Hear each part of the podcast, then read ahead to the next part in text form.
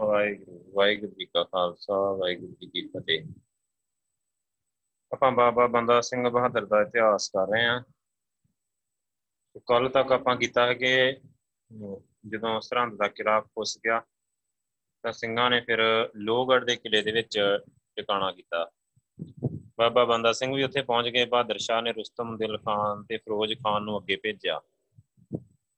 ਪਰ ਉਹ ਅਜੇ ਦੋ ਕੁ ਕੋਈ ਗਏ ਹੋਣਗੇ ਕਿ ਸਿੱਖਾਂ ਨੇ ਅਚਾਨਕ ਹਮਲਾ ਕਰ ਦਿੱਤਾ। ਇਹ ਹਮਲਾ ਇੰਨਾ ਤੇਜ਼ ਸੀ ਕਿ ਮੁਗਲ ਫੌਜਾਂ ਹਾਰ ਗਈਆਂ ਤੇ ਖਿੰਡ ਪੁੰਡ ਗਈਆਂ, ਸਾਰੀਆਂ ਭੱਜ ਭੁੱਜ ਗਏ।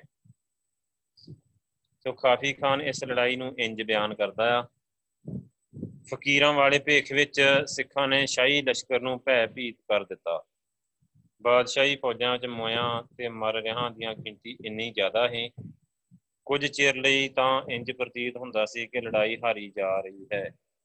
ਕਾਮਵਰ ਖਾਨ ਆਪਣੀ ਪੁਸਤਕ ਵਿੱਚ ਲਿਖਦਾ ਕਿ ਮੈਂ ਸ਼ਹਿਜ਼ਾਦਾ ਰਫੀਉ ਸ਼ਾਮ ਦੀ ਫੌਜ ਵਿੱਚ ਉਸ ਵੇਲੇ ਉੱਥੇ ਮੌਜੂਦ ਸਾਂ। ਮੈਂ ਆਪਣੀ ਅੱਖੀਂ ਡਿੱਠਾ ਕਿ ਇਹਨਾਂ ਮਰਦੂਦ ਸਿੱਖਾਂ ਚੋਂ ਹਰੇਕ ਜਵਾਨ ਛਾਲਾਂ ਮਾਰ-ਮਾਰ ਕੇ ਖਾਈ ਵਿੱਚੋਂ ਨਿਕਲਦਾ ਤੇ ਬਾਦਸ਼ਾਹੀ ਲਸ਼ਕਰੀਆਂ ਨੂੰ ਵੰਗਾਰਦਾ ਤੇ ਬੜੀ ਬਹਾਦਰੀ ਦੇ ਜੋਹਰ ਵਿਖਾਲ ਕੇ ਗਾਜੀਆਂ ਦੀ ਤਲਵਾਰ ਹੇਠ ਬੇਦਰੇਗ ਜਾਨ ਦੇ ਦਿੰਦਾ।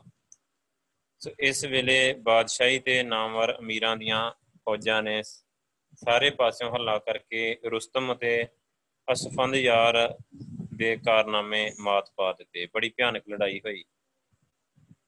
ਸਿੱਖਾਂ ਦੇ ਦੋ ਸਰਦਾਰ ਤੇ 2500 ਬੰਦੇ ਮਾਰੇ ਗਏ। ਵਿਜੇਈ ਫੌਜ ਵਿੱਚੋਂ ਫਿਰੋਜ਼ ਖਾਨ ਮੇਵਾਤੀ ਦਾ ਇੱਕ ਭਤੀਜਾ ਮਾਰਿਆ ਗਿਆ। ਪੁੱਤਰ ਜ਼ਖਮੀ ਹੋ ਗਿਆ। ਬਹਾਦਰ ਸ਼ਾਹ ਨੇ ਪਿੱਛੋਂ ਪੂਰੀ ਮਦਦ ਭੇਜੀ। ਤੇ ਸਿੱਖ ਲੋਹਗੜ ਵੱਲ ਨੂੰ ਹਟ ਗਏ। ਲੋਹਗੜ ਨੂੰ 4-5 ਦਿਨਾਂ ਮਗਰੋਂ 60000 ਦੇ ਲਗਭਗ ਫੌਜਾਂ ਨੇ ਘੇਰ ਲਿਆ। ਜਿਸ ਦੀ ਕਮਾਨ ਸ਼ਾਹਜ਼ਾਦਾ ਰਫੀਉ ਸ਼ਾਨ ਦੇ ਹਵਾਲੇ ਸੀ। ਮਨੀਮ ਖਾਨ ਹਾਲਾਤ ਦਾ ਜਾਇਜ਼ਾ ਲੈਣ ਲਈ ਕਿਲੇ ਦੇ ਨੇੜੇ ਪੁੱਜਾ ਤਾਂ ਸਿੱਖਾਂ ਨੇ ਤੋਪਾਂ ਦੀ ਵਿਛਾੜ ਕਰ ਦਿੱਤੀ। ਮਨੀਮ ਖਾਨ ਨੇ ਵੀ ਜਲਦੀ ਵਿੱਚ ਹਮਲਾ ਕੀਤਾ। ਸ਼ਹਿਜ਼ਾਦਾ ਰਫੀਉ ਸ਼ਾਨ ਤੇ ਰਸਮਤ ਦਿਲ ਖਾਨ ਉਸ ਦੀ ਸਹਾਇਤਾ ਲਈ ਆਏ। ਸਾਰਾ ਦਿਨ ਲੜਾਈ ਮੱਚੀ ਰਹੀ ਦੋਹਾਂ ਧਿਰਾਂ ਦਾ ਬਹੁਤ ਨੁਕਸਾਨ।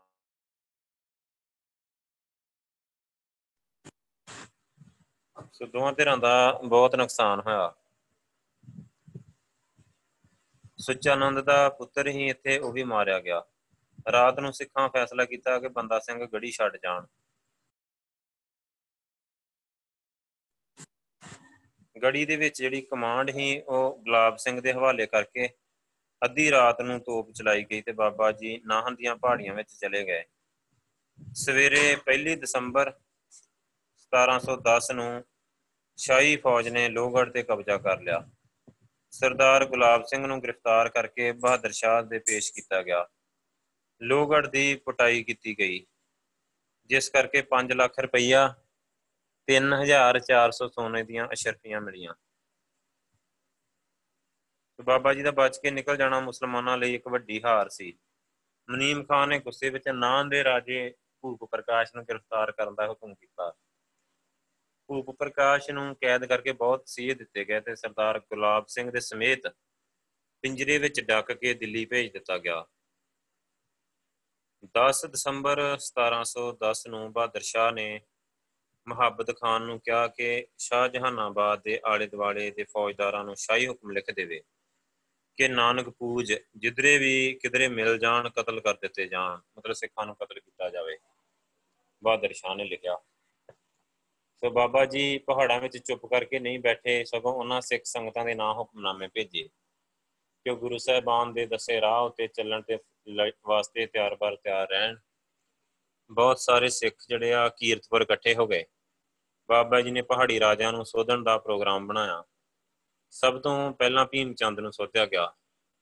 ਉਹ ਦਸਵੇਂ ਪਾਤਸ਼ਾਹ ਦੇ ਵੇਲੇ ਤੋਂ ਗੁਰੂ ਘਰ ਦੇ ਨਾਲ ਵੈਰ ਕਮਾ ਰਿਹਾ ਹੈ ਸੁਪਰੀਮ ਚੰਦ ਨੇ ਬਲਾਸਪੁਰ ਟਾਕਰਾ ਕੀਤਾ, ਪਰ ਉਸ ਦੀ ਤਕੜੀ ਹਾਰ ਹੋਈ, ਜਿਸ ਦੇ ਫਲਸਰੂਪ ਮੰਡੀ ਦਾ ਰਾਜਾ ਸਿੱਧ ਸੈਨ ਤੇ ਹੋਰ ਰਾਜੇ ਨਜਰਾਨੇ ਲੈ ਕੇ ਪੇਸ਼ ਹੋਏ। ਚੰਬੇ ਦਾ ਰਾਜਾ ਉਦੇ ਸਿੰਘ ਨੇ ਰਾਜ ਘਰਾਣੇ ਦੀ ਲੜਕੀ ਬਾਬਾ ਜੀ ਦੇ ਨਾਲ ਵਿਆਹ ਦਿੱਤੀ ਬੰਦਾ ਸਿੰਘ ਨਾਲ। ਸੋ ਉਹਨਾਂ ਦੇ ਘਰੇ ਅੱਗੇ ਅਜੈ ਸਿੰਘ ਦਾ ਜਨਮ ਹੋਇਆ ਹੈ ਬਾਬਾ ਬੰਦਾ ਸਿੰਘ ਦਾ ਜਿਹੜਾ ਪੁੱਤਰ ਹੈ ਲੋਹਗੜ ਖਾਲੀ ਕਰਨ ਦੇ 3 ਮਹੀਨੇ ਮਗਰੋਂ ਫਰਵਰੀ, ਮਾਰਚ 1711 ਵਿੱਚ ਬਾਬਾ ਜੀ ਪਹਾੜਾਂ ਵਿੱਚੋਂ ਰਾਏਪੁਰ, ਬਹਿਰਾਮ ਦੇ ਕੋਲ ਆ ਗਏ। ਉਹਨਾਂ ਗੁਰਦਾਸਪੁਰ ਵੱਲ ਹੱਥ ਪੈਰ ਮਾਰਨੇ ਆਰੰਭ ਕਰ ਦਿੱਤੇ। ਬਹਾਦਰ ਸ਼ਾਹ ਨੂੰ ਬਾਬਾ ਜੀ ਦੀਆਂ ਕਾਰਵਾਈਆਂ ਦੀਆਂ ਖਬਰਾਂ ਤਾਂ ਪੁੱਜ ਰਹੀਆਂ ਸਨ, ਪਰ ਕੋਈ ਪੱਕਾ ਥੋ ਪਤਾ ਨਾ ਹੋਣ ਕਰਕੇ ਉਹ ਬੇਵਸ ਸੀ। ਅਮੀਨ ਖਾਨ ਤੇ ਰਸਮਤ ਰੁਸਤਮ ਦਿਲ ਖਾਨ ਬਾਬਾ ਜੀ ਨੂੰ ਫੜਨ ਲਈ ਬਹੁਤ ਨਸ ਭੱਜ ਕਰ ਰਹੇ ਸਨ। ਸ਼ਮਾਸ਼ ਖਾਨ ਤੇ ਉਹਦਾ ਇੱਕ ਸਹਾਇਕ ਹੈਗਾ ਹੀ ਬਾਜੀਦ ਖਾਨ। ਉਹ ਵੀ ਬਾਬਾ ਬੰਦਾ ਸਿੰਘ ਨੂੰ ਲੱਭ ਰਿਹਾ ਹੈ।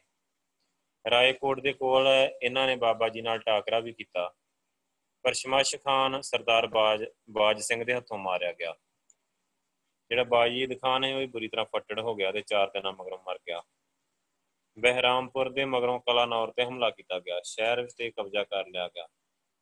ਬਹੁਤ ਸਾਰੇ ਮੁਸਲਮਾਨ ਵੀ ਸਿੱਖ ਫੌਜ ਵਿੱਚ ਭਰਤੀ ਹੋ ਗਏ। ਕਹਿੰਦਾ ਕਿ ਇੱਕ ਪਰਚਾ 28 ਅਪ੍ਰੈਲ 1711 ਨੂੰ ਬਹਾਦਰ ਸ਼ਾਹ ਦੇ ਕੋਲ ਪਹੁੰਚਾ। ਉਸ ਵਿੱਚ ਇਹ ਵੀ ਲਿਖਿਆ ਹੋਇਆ ਹੈ ਕਿ ਬਾਬਾ ਜੀ ਨੇ ਮੁਸਲਮਾਨਾਂ ਦੀ ਦਿਹਾੜੀ ਨਿਯਤ ਕਰ ਦਿੱਤੀ ਹੈ। ਬਾਂਗ ਤੇ ਨਮਾਜ਼ ਪੜਨ ਦੀ ਵੀ ਖੁੱਲ ਦਿੱਤੀ ਹੈ। ਫਿਰ ਬਾਬਾ ਜੀ ਬਟਾਲੇ ਤੇ ਆ ਪਏ। ਉਹਨਾਂ ਦਾ ਆਉਣਾ ਸੁਣ ਕੇ ਕਈ ਲੋਕ ਤਾਂ ਆਪਣੇ ਘਰ ਘਰ ਛੱਡ ਕੇ ਬਾਲ ਬੱਚਿਆਂ ਸਮੇਤ ਲਾਹੌਰ ਤੇ ਦੂਜੇ ਸੂਬਿਆਂ ਵੱਲ ਨੂੰ ਆ ਗਏ। ਪਰ ਇੱਕ ਸ਼ੇਖ ਅਹਿਮਦ ਨਾਮੀ ਆਗੂ ਹੀ ਉਹਨੇ ਬਾਬਾ ਜੀ ਦਾ ਟਾਕਰਾ ਕਰਨ ਲਈ, ਕੁਝ ਲੋਕ ਇਕੱਠੇ ਕਰ ਲਏ। ਜਿਨ੍ਹਾਂ ਨੇ ਬਾਬਾ ਜੀ ਦਾ ਟਾਕਰਾ ਕੀਤਾ, ਪਰ ਹਾਰ ਗਏ। ਸ਼ੇਖ ਅਹਿਮਦ ਮਾਰਿਆ ਗਿਆ। ਬਾਬਾ ਬੰਦਾ ਸਿੰਘ ਜੀ ਜਿਹੜੇ ਇਹਨਾਂ ਦਾ ਵਿਚਾਰ ਹੀ ਲਾਹੌਰ ਵੱਲ ਰੁਕ ਕਰਨ ਦਾ। ਪਰ ਉਹਨਾਂ ਦੇ ਪਿੱਛੇ ਸ਼ਾਹੀ ਫੌਜ ਲੱਗੀ ਹੋਈ ਸੀ। ਸੋ ਆਪ ਰਾਵੀ ਪਾਰ ਕਰਕੇ ਜੰਮੂ ਦੀਆਂ ਪਹਾੜੀਆਂ ਵਿੱਚ ਚਲੇ ਗਏ। ਜਦ ਜੰਮੂ ਦਾ ਧਰੁਵਦੇਵ ਜਸਵਾਲੀਏ ਨੂੰ ਬਾਬਾ ਬੰਦਾ ਸਿੰਘ ਦੇ ਜੰਮੂ ਦੇ ਇਲਾਕੇ ਵਿੱਚ ਆਉਣ ਦਾ ਪਤਾ ਲੱਗਾ, ਤਾਂ ਉਸਨੇ ਮੁਗਲਾਂ ਨੂੰ ਇਸ ਗੱਲ ਦੀ ਸੂਚਨਾ ਭੇਜੀ। ਮੁਹੰਮਦ ਅਮੀਨ ਖਾਨ, ਰੁਸਤਮ ਦਿਲ ਖਾਨ, ਅਸਗਰ ਖਾਨ ਤੇ ਈਸ ਖਾਨ ਨੇ ਰਲ ਕੇ ਬਾਬਾ ਜੀ ਦਾ ਪਿੱਛਾ ਕੀਤਾ। ਇਹਨਾਂ ਨੇ ਸਿੰਘਾਂ ਨਾਲ ਦੋ ਵਾਰ ਕਮਸਾਨ ਦੀ ਲੜਾਈ ਕੀਤੀ, ਪਰ ਸਿੰਘ ਮੁਗਲਾਂ ਦੇ ਹੱਥ ਨਾ ਆ ਸਕੇ ਤੇ ਪਹਾੜੀਆਂ ਵਿੱਚ ਆਏ ਅਲੋਪ ਹੋ ਗਏ। ਤੋਂ ਬਹਾਦਰ ਸ਼ਾਹ ਲਾਹੌਰ ਵਿੱਚ ਸੀ ਕਿ ਮੁਸਲਮਾਨ ਦੇ ਦੋ ਫਿਰਕਿਆਂ, ਸੁੰਨੀ ਤੇ ਸ਼ੀਆ, ਇਹਦੇ ਵਿਚਕਾਰ ਸਖਤ ਲੜਾਈ ਹੋ ਗਈ। ਇਸ ਦਾ ਬੜੀ ਮੁਸ਼ਕਲ ਨਾਲ ਹੱਲ ਲੱਭਿਆ ਗਿਆ। ਇਹਨਾਂ ਦਿਨਾਂ ਵਿੱਚ ਹੀ ਬਹਾਦਰ ਸ਼ਾਹ ਪਾਗਲ ਹੋ ਗਿਆ ਤੇ ਫੂਲ ਜਲੂਲ ਗੱਲਾਂ ਕਰਨ ਲੱਗ ਗਿਆ ਇਦਾਂ ਹੀ।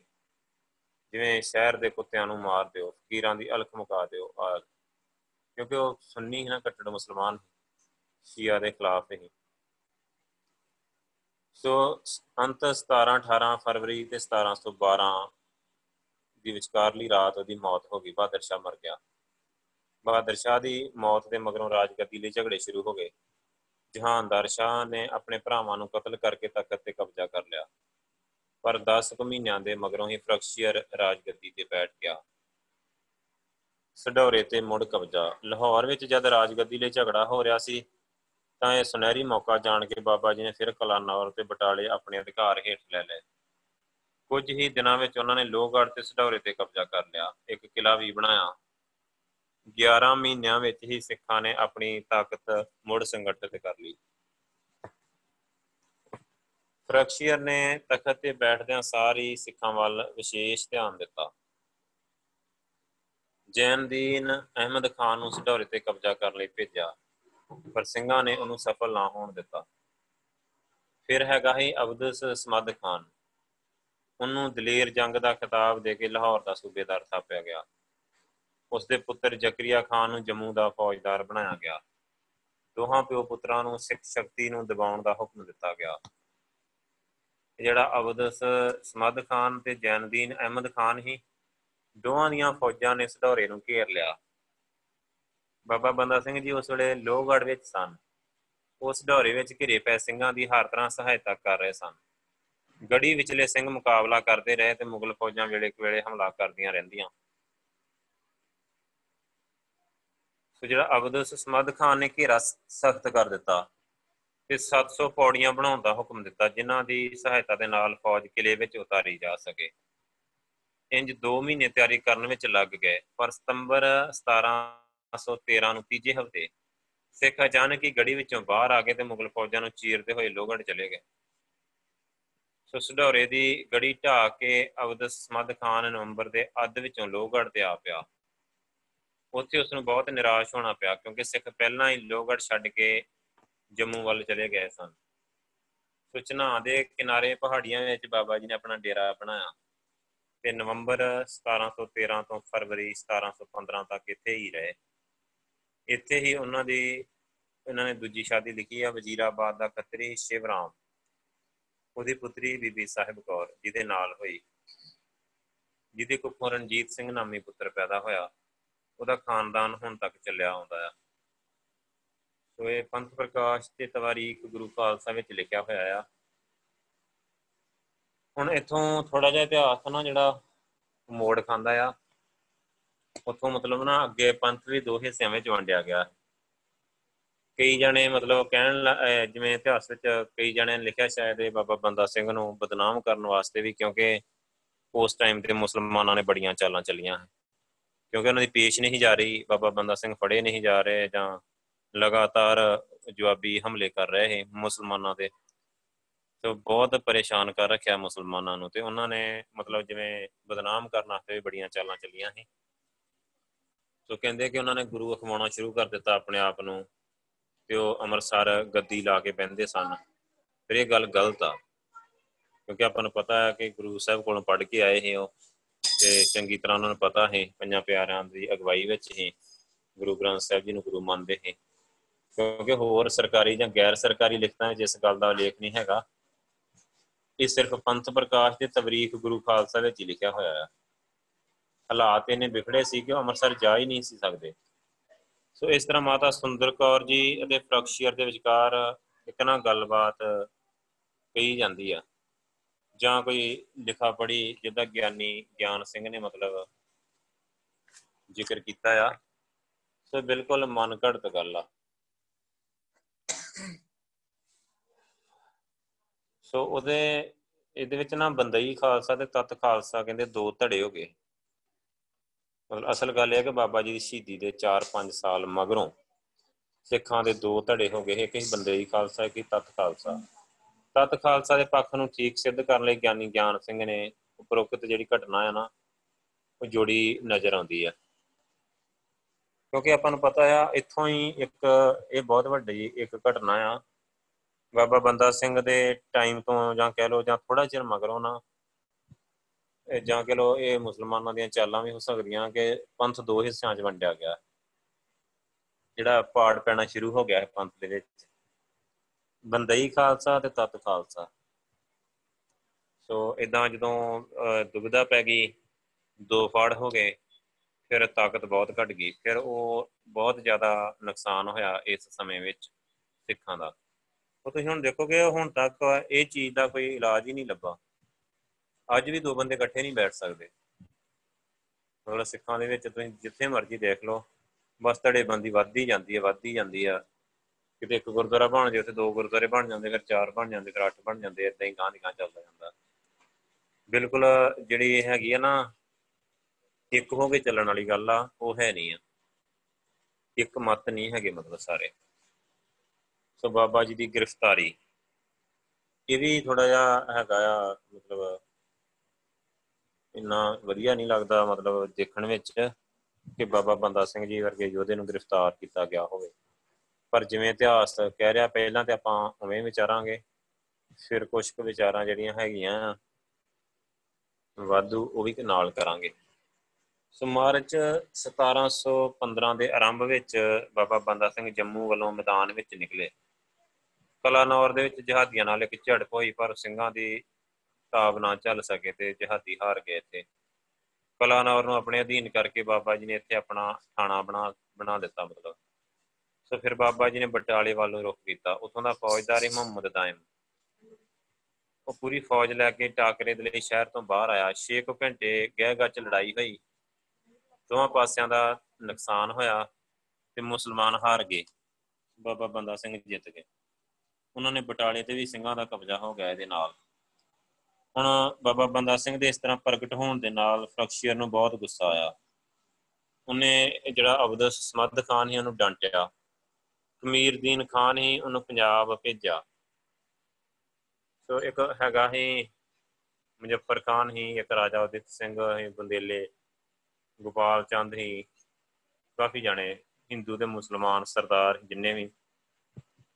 ਇਹਨਾਂ ਨੂੰ ਹੁਕਮ ਹੋਇਆ ਕਿ ਫੌਜਾਂ ਤਿਆਰ ਕਰਕੇ ਅਬਦੁਸ ਸਮਦ ਖਾਨ ਦੀ ਸਹਾਇਤਾ ਕਰਨਾ। ਇਹ ਹੁਕਮ ਮਿਲਣ ਮਗਰੋਂ ਗੁਜਰਾਤ ਦਾ ਫੌਜਦਾਰ ਹੀ ਮਿਰਜ਼ਾ ਅਹਿਮਦ ਖਾਨ।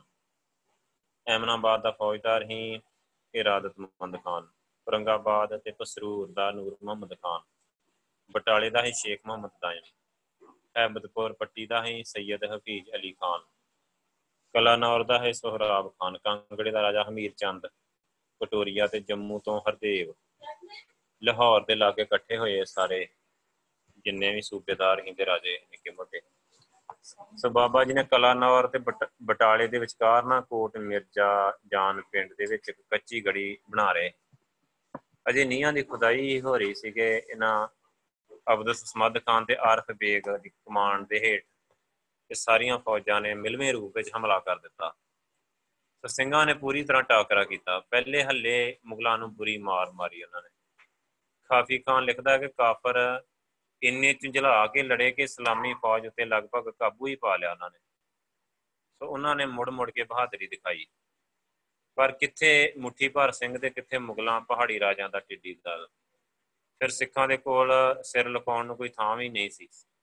ਸੋ ਗੁਰਦਾਸਪੁਰ ਵੱਲ ਹਟ ਗਏ। ਗੁਰਦਾਸ ਨੰਗਲ ਨਾਂ ਦੇ ਇੱਕ ਪਿੰਡ ਦੇ ਕੋਲ ਭਾਈ ਦੁਨੀ ਚੰਦ ਦੇ ਹਾਤੇ ਨੂੰ ਕੱਚੀ ਗੜੀ ਦੀ ਸ਼ਕਲ ਦੇ ਕੇ ਸਿੱਖਾਂ ਨੇ ਮੁਗਲਾਂ ਦਾ ਟਾਕਰਾ ਕੀਤਾ। ਸੋ ਬਾਦਸ਼ਾਹੀ ਲਸ਼ਕਰ ਨੇ ਇਸ ਗੜੀ ਨੂੰ ਘੇਰ ਲਿਆ। ਮੁਗਲਾਂ ਦੀ ਗਿਣਤੀ 24000 ਦੇ ਕਰੀਬ ਸੀ।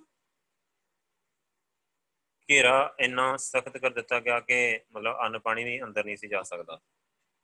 ਜਿਹੜਾ ਅਬਦ ਸਮਾਦ ਖਾਨ ਤੇ ਉਹਦਾ ਪੁੱਤਰ ਹੀ ਜ਼ਕਰੀਆ ਖਾਨ, ਉਹਨੇ ਆਪਣੀਆਂ ਫੌਜਾਂ ਦੇ ਨਾਲ ਕਈ ਹੱਲੇ ਕੀਤੇ, ਪਰ ਉਹ ਗੜੀ ਤੇ ਕਬਜ਼ਾ ਨਾ ਕਰ ਸਕੇ। ਇਬਰਤਨਾਮੇ ਦਾ ਜਿਹੜਾ ਲਿਖਾਰੀਆ ਮੁਹੰਮਦ ਕਾਸਮ ਉਸੇ ਮੁਗਲ ਫੌਜਾਂ ਵੱਲੋਂ ਲੜ ਰਿਹਾ ਸੀ।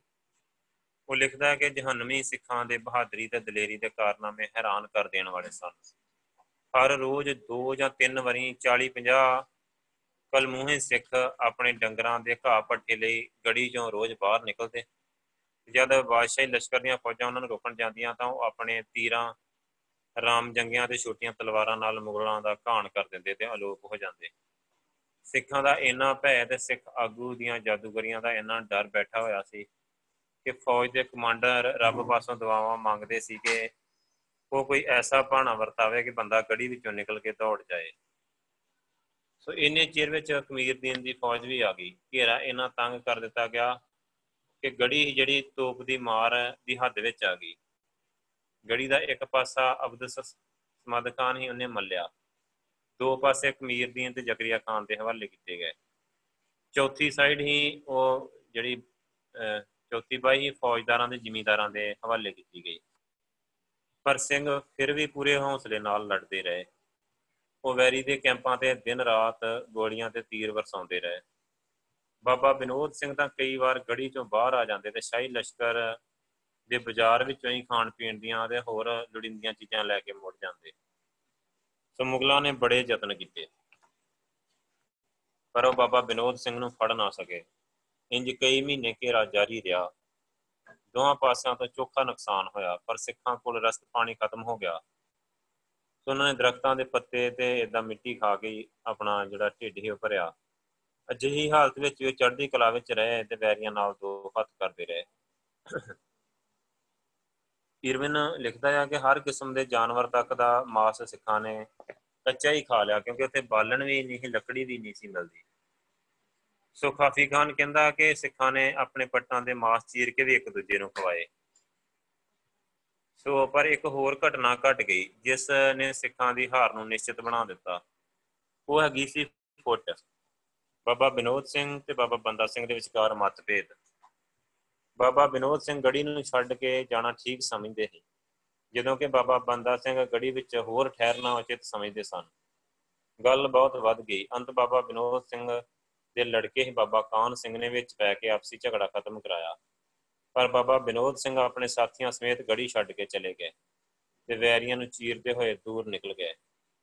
ਸੋ ਇੰਜ ਕਈ ਤਰ੍ਹਾਂ ਦੇ ਕਸ਼ਟਾਂ ਨੂੰ ਸਿੰਧਿਆਂ ਵੀ ਸਿੱਖਾਂ ਨੇ ਮੁਗਲਾਂ ਦੇ 8 ਮਹੀਨੇ ਮੁਕਾਬਲਾ ਕੀਤਾ। ਪਰ ਭੁੱਖ ਦੇ ਕਾਰਨ ਕਈ ਸਿੰਘ ਦਾ ਚੜ੍ਹਾਈ ਕਰਕੇ ਬਾਕੀਆਂ ਨੂੰ ਬਿਮਾਰੀਆਂ ਲੱਗ ਗਈਆਂ ਵਿੱਚ ਸਵਰ ਗਈਆਂ ਸੋ ਜੰਗ ਵਿੱਚ ਲੜਨਾ ਤਾਂ ਇੱਕ ਪਾਸੇ ਰਿਹਾ, ਕਈ ਸਿੰਘ ਤੁਰ ਫਿਰ ਵੀ ਨਹੀਂ ਸੀ ਸਕਦੇ। ਪਰ ਉਹ ਅੰਤ ਤੱਕ ਡਟੇ ਰਹੇ। ਤਾਂ ਹੀ ਕਾਮਰ ਖਾਨ ਲਿਖਦਾ ਹੈ ਕਿ ਜਹਨਮੀ ਸਿੱਖ ਆਗੂ ਉਹਦੇ ਆਦਮੀਆਂ ਨੇ ਉਸ ਸਾਰੀ ਫੌਜ ਦਾ ਤਾਕਤ ਦਾ ਟਾਕਰਾ ਕੀਤਾ, ਜਿਹੜੀ ਕਿ ਮਹਾਨ ਮੁਗਲ ਹਕੂਮਤ 8 ਮਹੀਨੇ ਤੱਕ ਉਹਨਾਂ ਦੇ ਵਿਰੁੱਧ ਇਕੱਠੀ ਕਰ ਸਕੀ। ਹੁਣ ਕੀ ਹੋਇਆ? 7 ਦਸੰਬਰ ਤੇ 1715 ਨੂੰ ਸ਼ਾਹੀ ਫੌਜਾਂ ਨੇ ਗੜੀ ਤੇ ਕਬਜ਼ਾ ਕਰ ਲਿਆ। 300 ਦੇ ਕਰੀਬ ਸਿੱਖਾਂ ਨੂੰ ਗੜੀ ਵਿੱਚ ਸ਼ਹੀਦ ਕਰ ਦਿੱਤਾ ਗਿਆ। ਸਿੱਖਾਂ ਦੇ ਪੇਟ ਇਸ ਲਾਲਚ ਕਾਰਨ ਚੀਰ ਦਿੱਤੇ ਗਿਆ ਕਿ ਸ਼ਾਇਦ ਉਹਨਾਂ ਨੇ ਮਤਲਬ ਸੋਨੇ ਦੀਆਂ ਮੋਹਰਾਂ ਨਿਕਲ ਰੱਖੀਆਂ ਹੋਣਗੀਆਂ। ਇਸ ਤੋਂ ਬਾਅਦ ਉਹਨਾਂ ਦੇ ਸਿਰ ਵੱਢ ਕੇ ਮਤਲਬ ਘਾਹ ਫੂਸ ਨਾਲ ਭਰ ਦਿੱਤੇ ਗਏ। ਨੇਜਿਆਂ ਤੇ ਟੰਗ ਲਏ। ਇਸ ਤੋਂ ਸਿਵਾਏ 200 ਦੇ ਕਰੀਬ ਸਿੱਖ ਨਾਲ ਲਿਜਾਣ ਲਈ ਗ੍ਰਿਫਤਾਰ ਕਰ ਲਏ ਗਏ। ਗੁਰਦਾਸ ਨੰਗਲ ਦਾ ਪਿੰਡ ਤੇ ਭਾਈ ਦੁਨੀ ਚੰਦ ਦਾ ਆਹਤਾ ਜਿਹੜਾ ਕੱਚੀ ਗੜੀ ਜਿਹੜੀ ਉਹ ਢਾ ਦਿੱਤੀ ਗਈ। ਉੱਥੇ ਹੁਣ ਇੱਕ ਥੇ ਬਣਿਆ ਹੋਇਆ ਹੈ ਜਿਹਨੂੰ ਬੰਦੇ ਵਾਲੀ ਥੇ ਕਿਹਾ ਜਾਂਦਾ ਹੈ ਸੋ ਸਿੱਖਾਂ ਦੀ ਗ੍ਰਿਫਤਾਰੀ ਦਾ ਜ਼ਿਕਰ ਕਰਦਿਆਂ ਮੁਸਲਮਾਨ ਇਤਿਹਾਸਕਾਰ ਆ ਜਿਹੜਾ ਕਾਮਰ ਖਾਨ ਲਿਖਦਾ ਆ, ਇਹ ਕਿਸੇ ਅਕਲਮੰਦੀ ਜਾਂ ਬਹਾਦਰੀ ਦਾ ਨਤੀਜਾ ਨਹੀਂ ਸੀ, ਬਲਕਿ ਰੱਬ ਦੀ ਮਿਹਰਬਾਨੀ ਸੀ ਕਿ ਇੰਜ ਹੋ ਗਿਆ। ਨਹੀਂ ਤਾਂ ਸਭ ਨੂੰ ਪਤਾ ਆ ਕਿ ਸਵਰਗ ਸਵਰਗਵਾਸੀ ਬਾਦਸ਼ਾਹ ਬਹਾਦਰ ਸ਼ਾਹ ਨੇ ਆਪਣੇ ਚਾਰੇ ਪੁੱਤਰਾਂ ਤੇ ਅਣਗਿਣਤ ਵੱਡੇ ਵੱਡੇ ਅਫਸਰਾਂ ਸਮੇਤ ਇਸ ਬਗਾਵਤ ਨੂੰ ਮਿਟਾਉਣ ਦੇ ਯਤਨ ਕੀਤੇ, ਪਰ ਇਹ ਸਾਰੇ ਨਿਸਫਲ ਹੋ ਗਏ। ਹੁਣ ਉਹ ਕਾਫਰ ਸਿੱਖ ਜਿਹਦੇ ਸਾਥੀ ਭੁੱਖ ਨੇ ਅਧੀਨ ਹੋਣ ਲਈ ਮਜਬੂਰ ਕਰ ਦਿੱਤੇ ਹਨ। ਮਤਲਬ ਬਹੁਤ ਕਮਜ਼ੋਰ ਹੋ ਗਏ, ਬਿਮਾਰ ਹੋ ਗਏ ਸਿੱਖ ਉੱਥੇ ਬਹੁਤ ਜ਼ਿਆਦੇ। ਇੱਕ ਗਿਣਤੀ ਬਹੁਤ ਘੱਟ ਰਹਿ ਗਈ। ਇੱਕ ਬਾਬਾ ਬੰਦਾ ਸਿੰਘ ਤੇ ਬਿਨੋਦ ਸਿੰਘ ਦੇ ਵਿੱਚ ਜਿਹੜੀ ਫੁੱਟ ਪਈ ਨਾ, ਉਹਦਾ ਕਰਕੇ ਬਹੁਤ ਨੁਕਸਾਨ ਹੋਇਆ। ਸੋ ਇਦਾਂ ਵੀ ਕਿਹਾ ਜਾਂਦਾ ਕਿ ਜਦੋਂ ਨਿਕਲਿਆ ਨਾ ਬਿਨੋਦ ਸਿੰਘ ਨਿਕਲਿਆ ਨੇ ਦਰਵਾਜ਼ਾ ਖੋਲ ਦਿੱਤਾ, ਆਪ ਉਹ ਨਿਕਲ ਗਏ, ਜਿੰਨੇ ਸਿੱਖ ਉਹਦੇ ਨਾਲ ਨਿਕਲ ਗਏ। ਉਸ ਤੋਂ ਬਾਅਦ ਦਰਵਾਜ਼ਾ ਬੰਦ ਨਹੀਂ ਹੋ ਸਕਿਆ, ਮਤਲਬ ਮੁਗਲ ਫੌਜਾਂ ਆ ਕੇ ਪੈ ਗਈਆਂ ਸਾਰੀਆਂ। ਫਿਰ ਜਿਹੜੀ ਲੜਾਈ ਹੋਈ ਹੋਈ, ਫਿਰ ਜਿਹੜੇ ਤੇ ਸ਼ਹੀਦੀਆਂ ਪਾ ਕੇ ਪਾ ਕੇ ਕੁਝ ਫੜੇ ਗਏ। ਅਬਦੁਸ ਸਿੰਘਾਂ ਦਾ ਹੁਣ ਇੱਥੇ ਜਿਹੜਾ ਹੈਗਾ ਨਾ ਆਪਣੇ ਇਤਿਹਾਸਕਾਰ ਆ, ਜਿਵੇਂ ਮੁਸਲਮਾਨ, ਜਿਵੇਂ ਕਿਉਂਕਿ ਆਪਾਂ ਨੂੰ ਇੱਕ ਤੇ ਚੀਜ਼ ਦਾ ਪਤਾ ਹੈ ਕਿ ਗੁਰੂ ਸਾਹਿਬ ਵਿੱਚ ਕੋਲ 40 ਸਿੰਘ ਹੀ ਚਮਕੌਰ ਦੀ ਗੜੀ ਵਿੱਚ ਉਹ ਵੀ ਭੁੱਖਣ ਭਾਣੇ। ਪਰ ਉਹਨਾਂ ਨੇ ਸਮਰਪਣ ਨਹੀਂ ਕੀਤਾ। ਸਮਰਪਣ ਕਰਨਾ ਸਿਖਾਇਆ ਨਹੀਂ ਆ, ਗੁਰੂ ਸਾਹਿਬ ਨੇ ਸਰੈਂਡਰ ਕਰਨਾ ਨਹੀਂ ਸਿਖਾਇਆ। ਮਤਲਬ ਲੜਦਿਆਂ ਸ਼ਹੀਦ ਹੋਣਾ ਉਹ ਇੱਕ ਹੋਰ ਗੱਲ ਆ। ਸੋ ਉਹਦਾ ਕਰਕੇ ਮਤਲਬ ਇੱਥੋਂ ਥੋੜਾ ਗੱਲ ਪਜਦੀ ਨਹੀਂ ਆ ਪੂਰੀ ਤਰ੍ਹਾਂ। ਜੀ ਬਾਬਾ ਬੰਦਾ ਸਿੰਘ ਲੜਦੇ ਹੋਏ ਜਿੰਨੇ ਵੀ ਸਿੰਘ ਹੀ ਗੁਰਦਾਸ ਨੰਗਲ ਦੀ ਗੜੀ ਵਿੱਚ ਸ਼ਹੀਦ ਹੋ ਗਏ। ਕਿ ਜਾਂ ਇਹਨਾਂ ਇਤਿਹਾਸਕਾਰਾਂ ਨੇ ਮਤਲਬ ਜਾਣ ਬੁੱਝ ਕੇ ਵਧਾ ਕੇ ਚੜਾ ਕੇ ਗੱਲਾਂ ਲਿਖੀਆਂ ਹੋਈਆਂ। ਸੋ ਜਿਵੇਂ ਇਤਿਹਾਸ 'ਚ ਲਿਖਿਆ ਗਿਆ ਤੇ ਮੂਵੀ ਵਿੱਚ ਵੀ ਦਿਖਾਇਆ ਗਿਆ ਆ, ਜਿਹੜਾ ਅਬਦ ਸਮਦ ਖਾਨ ਹੀ ਉਹਨਾਂ ਨੇ ਉਹ ਸਿੱਖਾਂ ਨੂੰ ਕੈਦ ਕਰਕੇ ਲਾਹੌਰ ਲੈ ਗਿਆ। ਮੁਸਲਮਾਨ ਐਸਾ ਖਿਆਲ ਕਰਦੇ ਸੀ ਕਿ ਬਾਬਾ ਬੰਦਾ ਸਿੰਘ ਦੇ ਵਿੱਚ ਕਰਾਮਾਤੀ ਸ਼ਕਤੀਆਂ ਹਨ। ਇਸ ਕਰਕੇ ਉਹ ਬਾਬਾ ਜੀ ਦਾ ਬਹੁਤ ਭੈ ਖਾ ਰਹੇ ਸਨ। ਉਹਨਾਂ ਨੂੰ ਡਰ ਸੀ ਕਿ ਬਾਬਾ ਜੀ ਨੂੰ ਕੈਦ ਕੀਤਿਆਂ ਹੋਇਆਂ ਵੀ ਕਿਧਰੇ ਅਲੋਪ ਨਾ ਹੋ ਜਾਣ। ਇਸ ਕਰਕੇ ਉਹਨਾਂ ਦੇ ਪੈਰਾਂ ਦੀਆਂ ਬੇੜੀਆਂ, ਗੋਡਿਆਂ ਨੂੰ ਛੱਲੇ, ਲੱਕ ਦੇ ਦੁਆਲੇ ਸੰਗਲ, ਗਲ ਵਿੱਚ ਕੁੰਡਲ ਪਾਏ ਹੋਏ ਸਨ। ਸੋ ਇਹਨਾਂ ਨੂੰ ਲੱਕੜੀ ਦੇ ਡੰਡਿਆਂ ਨਾਲ ਬੰਨਿਆ ਹੋਇਆ ਸੀ। ਇੰਜ ਚੰਗੀ ਤਰ੍ਹਾਂ ਜਕੜ ਕੇ ਲੋਹੇ ਦੇ ਪਿੰਜਰੇ ਵਿੱਚ ਪਾਇਆ ਹੋਇਆ ਸੀ। ਇਸ ਪਿੰਜਰੇ ਦੀ ਨਿਗਰਾਨੀ ਦੋ ਮੁਗਲ ਸਿਪਾਹੀ ਹੱਥ ਵਿੱਚ ਨੰਗੀਆਂ ਤਲਵਾਰਾਂ ਫੜੀ ਕਰ ਰਹੇ ਸੀ। ਤੇ ਬੰਦਾ ਸਿੰਘ ਦੇ ਜਥੇਦਾਰਾਂ ਤੇ ਉੱਗੇ ਉੱਗੇ ਆਦਮੀਆਂ ਨੂੰ ਬੇੜੀਆਂ ਪਾਈਆਂ ਹੋਈਆਂ ਸਨ। ਉਹਨਾਂ ਨੂੰ ਲੰਗੇ ਮਾੜੂਏ ਤੇ ਮਰੀਅਲ ਪੋਤਿਆਂ ਜਾਂ ਊਠਾਂ ਉੱਤੇ ਬਿਠਾਇਆ ਹੋਇਆ ਹੈ ਉਹਨਾਂ ਦੇ ਸਿਰਾਂ ਉੱਤੇ ਟੋਪੀਆਂ ਪਾਈਆਂ ਹੋਈਆਂ ਸੀ। ਅੱਗੇ ਅੱਗੇ ਢੋਲ ਵਾਜਾ ਵੱਜਦਾ ਆ ਰਿਹਾ ਸੀ। ਨੇਜਾਂ ਉੱਤੇ ਟੰਗੇ ਹੋਏ ਸਿਰ ਸਿਪਾਹੀਆਂ ਨੇ ਚੁੱਕੇ ਹੋਏ ਸਨ। ਕੈਦੀਆਂ ਦੇ ਪਿੱਛੇ ਬਾਦਸ਼ਾਹੀ, ਅਮੀਰ, ਫੌਜਦਾਰ ਤੇ ਹਿੰਦੂ ਰਾਜੇ ਆਪਣੀਆਂ ਫੌਜਾਂ ਸਮੇਤ ਜਾ ਰਹੇ ਹਨ। ਇੰਜ ਇਸ ਜਲੂਸ ਨੂੰ ਸ਼ਹਿਰ ਭਰ ਵਿੱਚ ਫੇਰਿਆ ਗਿਆ। ਤਾਂ ਕਿ ਲੋਕਾਂ ਨੂੰ ਭੈ ਪੀਤ ਕੀਤਾ ਜਾ ਸਕੇ। ਮੁਗਲਾਂ ਮੁਗਲਾਂ ਦਾ ਜਿਹੜਾ ਦਬਦਬਾ ਆ, ਉਹ ਬਿਠਾਇਆ ਜਾ ਸਕੇ। ਲਾਹੌਰ ਤੋਂ ਸਿੰਘਾਂ ਨੂੰ ਦਿੱਲੀ ਲਿਜਾਣ ਲਈ ਡਿਊਟੀ ਹੀ ਨਾ, ਜਿਹੜੀ ਜ਼ਕਰੀਆ ਖਾਨ ਦੀ ਲੱਗੀ। ਪਰ ਗ੍ਰਿਫਤਾਰ ਕੀਤੇ ਹੋਏ ਸਿੱਖਾਂ ਦੀ ਗਿਣਤੀ ਉਹਨੂੰ ਘਟ ਜਾਪੀ। ਉਹਨੇ ਸਾਰੇ ਇਲਾਕੇ ਵਿੱਚ ਸਿੱਖਾਂ ਦੀ ਭਾਲ ਸ਼ੁਰੂ ਕੀਤੀ। ਫੌਜਦਾਰ ਦੇ ਚੌਧਰੀ ਪਿੰਡ-ਪਿੰਡ ਘੁੰਮੇ। ਉਹਨਾਂ ਨੇ ਅਨੇਕਾਂ ਬੇਗੁਨਾਹੇ ਲੋਕਾਂ ਨੂੰ ਫੜ ਕੇ ਸਿਰਾਂ ਦੀ ਗਿਣਤੀ ਵਧਾਉਣ ਦਾ ਕਰਕੇ ਜ਼ਕਰੀਆ ਖਾਨ ਕੋਲ ਭੇਜ ਦਿੱਤਾ। ਕੁਝ ਹੀ ਦਿਨਾਂ ਵਿੱਚ ਹਜ਼ਾਰਾਂ ਸਿੱਖ, ਜਿਨ੍ਹਾਂ ਦਾ ਗੁਨਾਹ ਕੇਵਲ ਸਿੱਖ ਧਰਮ, ਸਿੱਖ ਹੋਣਾ ਹੀ ਜਾਂ ਗੈਰ ਮੁਸਲਮਾਨ ਹੋਣਾ ਹੀ ਕਤਲ ਕਰ ਦਿੱਤੇ ਗਏ। ਇਹਨਾਂ ਦੇ ਵੱਡੇ ਹੋਏ ਸਿਰਾਂ ਦੇ ਨਾਲ 700 ਗੱਡੇ ਭਰ ਲਏ ਗਏ। ਜਿਨ੍ਹਾਂ ਨੂੰ ਕੈਦ ਕੀਤੇ ਸਿੰਘਾਂ ਦੇ ਸਮੇਤ ਦਿੱਲੀ ਤੋਰਿਆ ਗਿਆ। ਇਸ ਗੱਲ ਦਾ ਜਿਹੜਾ ਜ਼ਿਕਰ ਆ ਨਾ ਨਿੰਗਮ ਇਦਾਂ ਕਰਦਾ ਆ, ਬੰਦਾ ਸਿੰਘ ਤੇ ਹੋਰਨਾਂ ਨੂੰ ਬੜੀ ਦੁਰਗਤ ਨਾਲ, ਜੋ ਕਿ ਜਾਹਲ ਤੇ ਅਧ ਜੰਗਲੀ ਜੇਤੂ ਹੀ ਕਰ ਸਕਦੇ ਹਨ, ਦਿੱਲੀ ਵੱਲ ਨੂੰ ਤੋਰਿਆ ਗਿਆ। ਬੰਦਾ ਸਿੰਘ ਦੀ ਤਰ੍ਹਾਂ ਸਭ ਨੂੰ ਪੈਰਾਂ, ਹੱਥਾਂ, ਲੱਕ ਤੇ ਗਲੇ ਤੋਂ ਸੰਗਲਾਂ ਨਾਲ ਜਕੜਿਆ ਹੋਇਆ ਹੈ ਤੇ ਦੋ ਦੋ ਜਾਂ ਤਿੰਨ ਤਿੰਨ ਕਰਕੇ ਗੱਡਿਆਂ ਵਿੱਚ ਲੱਦਿਆ ਹੋਇਆ ਹੈ ਸਰਹੰਦ ਵਿੱਚ ਉਹਨਾਂ ਨੂੰ ਬਾਜ਼ਾਰਾਂ ਵਿੱਚ ਦੀ ਲੰਘਾਇਆ ਗਿਆ। ਹੁਣ ਕਹਿੰਦੇ ਕਿ ਲੋਕ ਉਹਨਾਂ ਨੂੰ ਉੱਥੇ ਟੀਚਰਾਂ ਕਰਦੇ ਸਿੰਘਾਂ ਨੇ ਇਹ ਸਭ ਕੁਝ ਸ਼ਬਦ ਪੜ੍ਹਦੇ ਹੋਏ ਧੀਰਜ ਨਾਲ ਸਹਿ ਲਿਆ। 27 ਫਰਵਰੀ ਤੇ 1716 ਨੂੰ ਕੈਦੀ ਸਿੱਖਾਂ ਦੇ ਆਗਰਾਬਾਦ ਪੁੱਜਣ ਦੀ ਖਬਰ ਬਾਦਸ਼ਾਹ ਫਰਖਸ਼ੀਰ ਨੂੰ ਮਿਲੀ। ਉਹਨੇ ਮੁਹੰਮਦ ਅਮੀਨ ਖਾਨ ਨੂੰ ਹੁਕਮ ਦਿੱਤਾ ਕਿ ਸਿੱਖ ਆਗੂ ਜਿਹੜਾ ਬੰਦਾ ਸਿੰਘ ਆ, ਤੇ ਉਸਦੇ ਸਾਥੀਆਂ ਨੂੰ ਆਗਰਾਬਾਦ ਤੋਂ ਬਾਦਸ਼ਾਹੀ ਮਹਿਲ ਤੱਕ ਜਲੂਸ ਦੀ ਸ਼ਕਲ ਵਿੱਚ ਲਿਆਉਣ ਦਾ ਪ੍ਰਬੰਧ ਕਰੇ। 29 ਫਰਵਰੀ 1716 ਨੂੰ ਸਿੱਖਾਂ ਨੂੰ ਦਿੱਲੀ ਸ਼ਹਿਰ ਵਿੱਚ ਲਿਆਂਦਾ ਗਿਆ। ਉਹਨਾਂ ਦਾ ਜਲੂਸ ਕੱਢਿਆ ਗਿਆ। ਜਲੂਸ ਵਿੱਚ ਸਭ ਤੋਂ ਅੱਗੇ 2000 ਸਿੱਖਾਂ ਦੇ ਸਿਰ ਜਿਨ੍ਹਾਂ ਵਿੱਚ ਘਾਹ ਫੂਸ ਭਰਿਆ ਹੋਇਆ ਸੀ ਤੇ ਨੀਚਿਆਂ ਤੇ ਟੰਗੇ ਹੋਏ ਸਨ ਤੇ ਉਹਨਾਂ ਦੇ ਕੇਸ ਹਵਾ ਵਿੱਚ ਉੱਡ ਰਹੇ ਸਨ। ਫਿਰ ਇੱਕ ਮਰੀ ਹੋਈ ਬਿੱਲੀ ਬਾਂਸ ਤੇ ਟੰਗੀ ਹੋਈ ਸੀ। ਇਹ ਦੱਸਣ ਲਈ ਕਿ ਸਿੱਖਾਂ ਦੇ ਕਿਲੇ ਵਿੱਚ ਬਿੱਲੀ ਤੱਕ ਵੀ ਜਿਉਂਦੀ ਨਹੀਂ ਰਹਿਣ ਦਿੱਤੀ ਗਈ। ਸੋ ਇਸ ਦੇ ਪਿੱਛੇ ਸਿੱਖਾਂ ਨੇ ਸਿੱਖਾਂ ਦੇ ਸਿਰਾਂ ਨਾਲ ਭਰੇ ਹੋਏ 700 ਗੱਡੇ ਸੀ। ਉਪਰੰਤ ਇੱਕ ਹਾਥੀ ਝੂਮਦਾ ਹੋਇਆ ਆ ਰਿਹਾ ਸੀ, ਜਿਸ ਉੱਪਰ ਬਾਬਾ ਬੰਦਾ ਸਿੰਘ ਨੂੰ ਕੈਦ ਕੀਤਾ ਹੋਇਆ ਸੀ। ਉਹਨਾਂ ਦਾ ਮਜ਼ਾਕ ਉਡਾਉਣ ਦੀ ਖਾਤਰ ਉਹਨਾਂ ਦੇ ਸਿਰ ਤੇ ਤਿੱਲੇ ਕੱਢੀ ਇੱਕ ਲਾਲ ਪਗੜੀ ਬੰਦੀ ਹੋਈ ਸੋ। ਤਿੱਲੇ ਨਾਲ ਕੱਢੀ ਹੋਈ ਅਨਾਰਾਂ ਦੇ ਫੁੱਲ ਭਰੀ ਜਿਹੜੀ ਗੂੜੇ ਲਾਲ ਰੰਗ ਦੀ ਪੋਸ਼ਾਕ ਪਾਈ ਹੋਈ। ਸੋ ਪਿੰਜਰੇ ਦੀ ਨਿਗਰਾਨੀ ਜਿਹੜੀ ਇੱਕ ਦੁਰਾਨੀ ਅਫਸਰ ਹੀ ਮੁਹੰਮਦ ਅਮੀਨ ਖਾਨ, ਨੰਗੀ ਤਲਵਾਰ ਲੈ ਕੇ ਕਰ ਰਿਹਾ ਹੈ ਉਸ ਤੋਂ ਮਗਰੋਂ 740 ਸਿੱਖ ਦੋ ਦੋ ਕਰਕੇ ਉਠਾਂ ਤੇ ਬੱਧੇ ਆ ਰਹੇ ਸਨ। ਸੋ ਉਹਨਾਂ ਦਾ ਇੱਕ ਇੱਕ ਹੱਥ ਧੌਣ ਨਾਲ ਜਕੜਿਆ ਹੋਇਆ ਸੀ। ਸਿਰ ਉੱਤੇ ਕਾਗਜ਼ਾਂ ਜਾਂ ਭੇਡ ਦੀ ਖੱਲ ਦੀਆਂ ਨੋਕਦਾਰ ਟੋਪੀਆਂ ਰੱਖੀਆਂ ਹੋਈਆਂ ਹੈ ਸੋ ਜਿਨ੍ਹਾਂ ਦੇ ਸ਼ੀਸ਼ਿਆਂ ਤੇ ਮਣਕਿਆਂ ਨਾਲ ਸਜਾਇਆ ਹੋਇਆ ਹੈ ਤੇ ਉਹਨਾਂ ਦੇ ਫੇਸ ਤੇ ਕਾਲ ਖਲਾਈ ਹੋਈ ਕੁਝ ਉੱਗੇ ਸਿੰਘਾਂ ਨੂੰ ਭੇਡਾਂ ਦੀ ਖੱਲ ਪਵਾਈ ਹੋਈ ਹੈ ਜਿਸ ਦੇ ਵਾਲ ਬਾਹਰ ਵੱਲ ਸਨ ਤਾਂ ਕਿ ਸਿੱਖ ਰਿਸ਼ਾਂ ਦੀ ਤਰ੍ਹਾਂ ਲੱਗਣ। ਸਭ ਤੋਂ ਪਿੱਛੇ ਤਿੰਨ ਬਾਦਸ਼ਾਹੀ ਅਮੀਰ ਘੋੜਿਆਂ ਤੇ ਆ ਰਹੇ ਹਨ, ਮੁਹੰਮਦ ਅਮੀਨ, ਕਮੀਰਦੀਨ ਖਾਨ ਤੇ ਜ਼ਕਰੀਆ ਖਾਨ। ਇਬਾਰਤਨਾਮੇ ਦਾ ਕਰਤਾ ਮਿਰਜ਼ਾ ਮੁਹੰਮਦ ਹਾਰਸੀ ਨੇ ਇਹ ਜਲੂਸ ਆਪਣੇ ਅੱਖੀਂ ਵੇਖਿਆ ਹੈ। ਸੋ ਨਮਕ ਮੰਡੀ ਤੋਂ ਬਾਦਸ਼ਾਹੀ ਕਿਲੇ ਤੱਕ ਦੇ ਜਲੂਸ ਦੇ ਨਾਲ ਗਿਆ ਹੈ। ਉਹ ਲਿਖਦਾ ਹੈ ਕਿ ਮੁਸਲਮਾਨ ਸਿੱਖਾਂ ਦੀ ਇਸ ਦੁਰਦਸ਼ਾ ਨੂੰ ਦੇਖ ਕੇ ਖਿਲੀਆਂ ਮਚਾ ਰਹੇ ਸਨ। ਪਰ ਉਹਨਾਂ ਬਦ ਨਸੀਬ ਸਿੱਖਾਂ ਨੂੰ ਹਰ ਕੋਈ ਸਬਰ ਤੇ ਸੰਤੋਖ ਵਿੱਚ ਵੇਖ ਸਕਦਾ ਹੈ। ਉਹਨਾਂ ਦੇ ਚਿਹਰਿਆਂ ਉੱਤੇ ਉਦਾਸੀ ਜਾਂ ਅਧੀਨਤਾ ਦਾ ਕੋਈ ਪ੍ਰਭਾਵ ਨਹੀਂ ਸੀ। ਸਗੋਂ ਤਾਂ ਬਹੁਤ ਸਾਰੇ ਉਠਾਂ ਉੱਤੇ ਸ਼ਬਦ ਪੜਨ ਵਿੱਚ ਮਗਨ ਸਨ।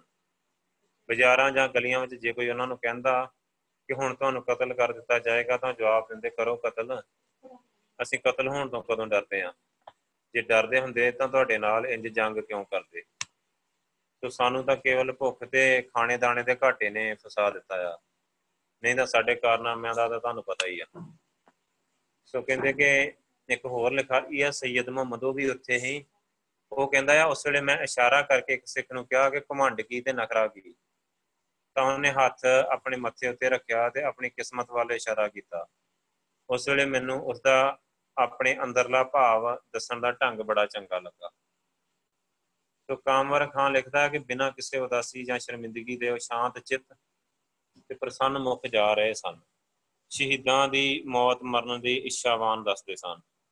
ਸੋ ਜਦੋਂ ਇਹ ਜਲੂਸ ਲਾਲ ਕਿਲੇ ਵਿੱਚ ਪੁੱਜਾ ਤਾਂ ਬਾਬਾ ਬੰਦਾ ਸਿੰਘ ਤੇ ਬਾਜ ਸਿੰਘ ਤੇ ਭਾਈ ਫਤਿਹ ਸਿੰਘ ਤੇ ਹੋਰ ਆਗੂ ਸਰਦਾਰਾਂ ਨੂੰ ਮਤਲਬ ਨਾ ਮੇਰੀ ਆਤਿਸ਼ ਇਬਰਾਹਿਮ ਉਦੀਨ ਖਾਨ ਦੀ ਨਿਗਰਾਨੀ ਹੇਠ ਤ੍ਰਿਪੋਲੀਆ ਭੇਜ ਦਿੱਤਾ ਗਿਆ।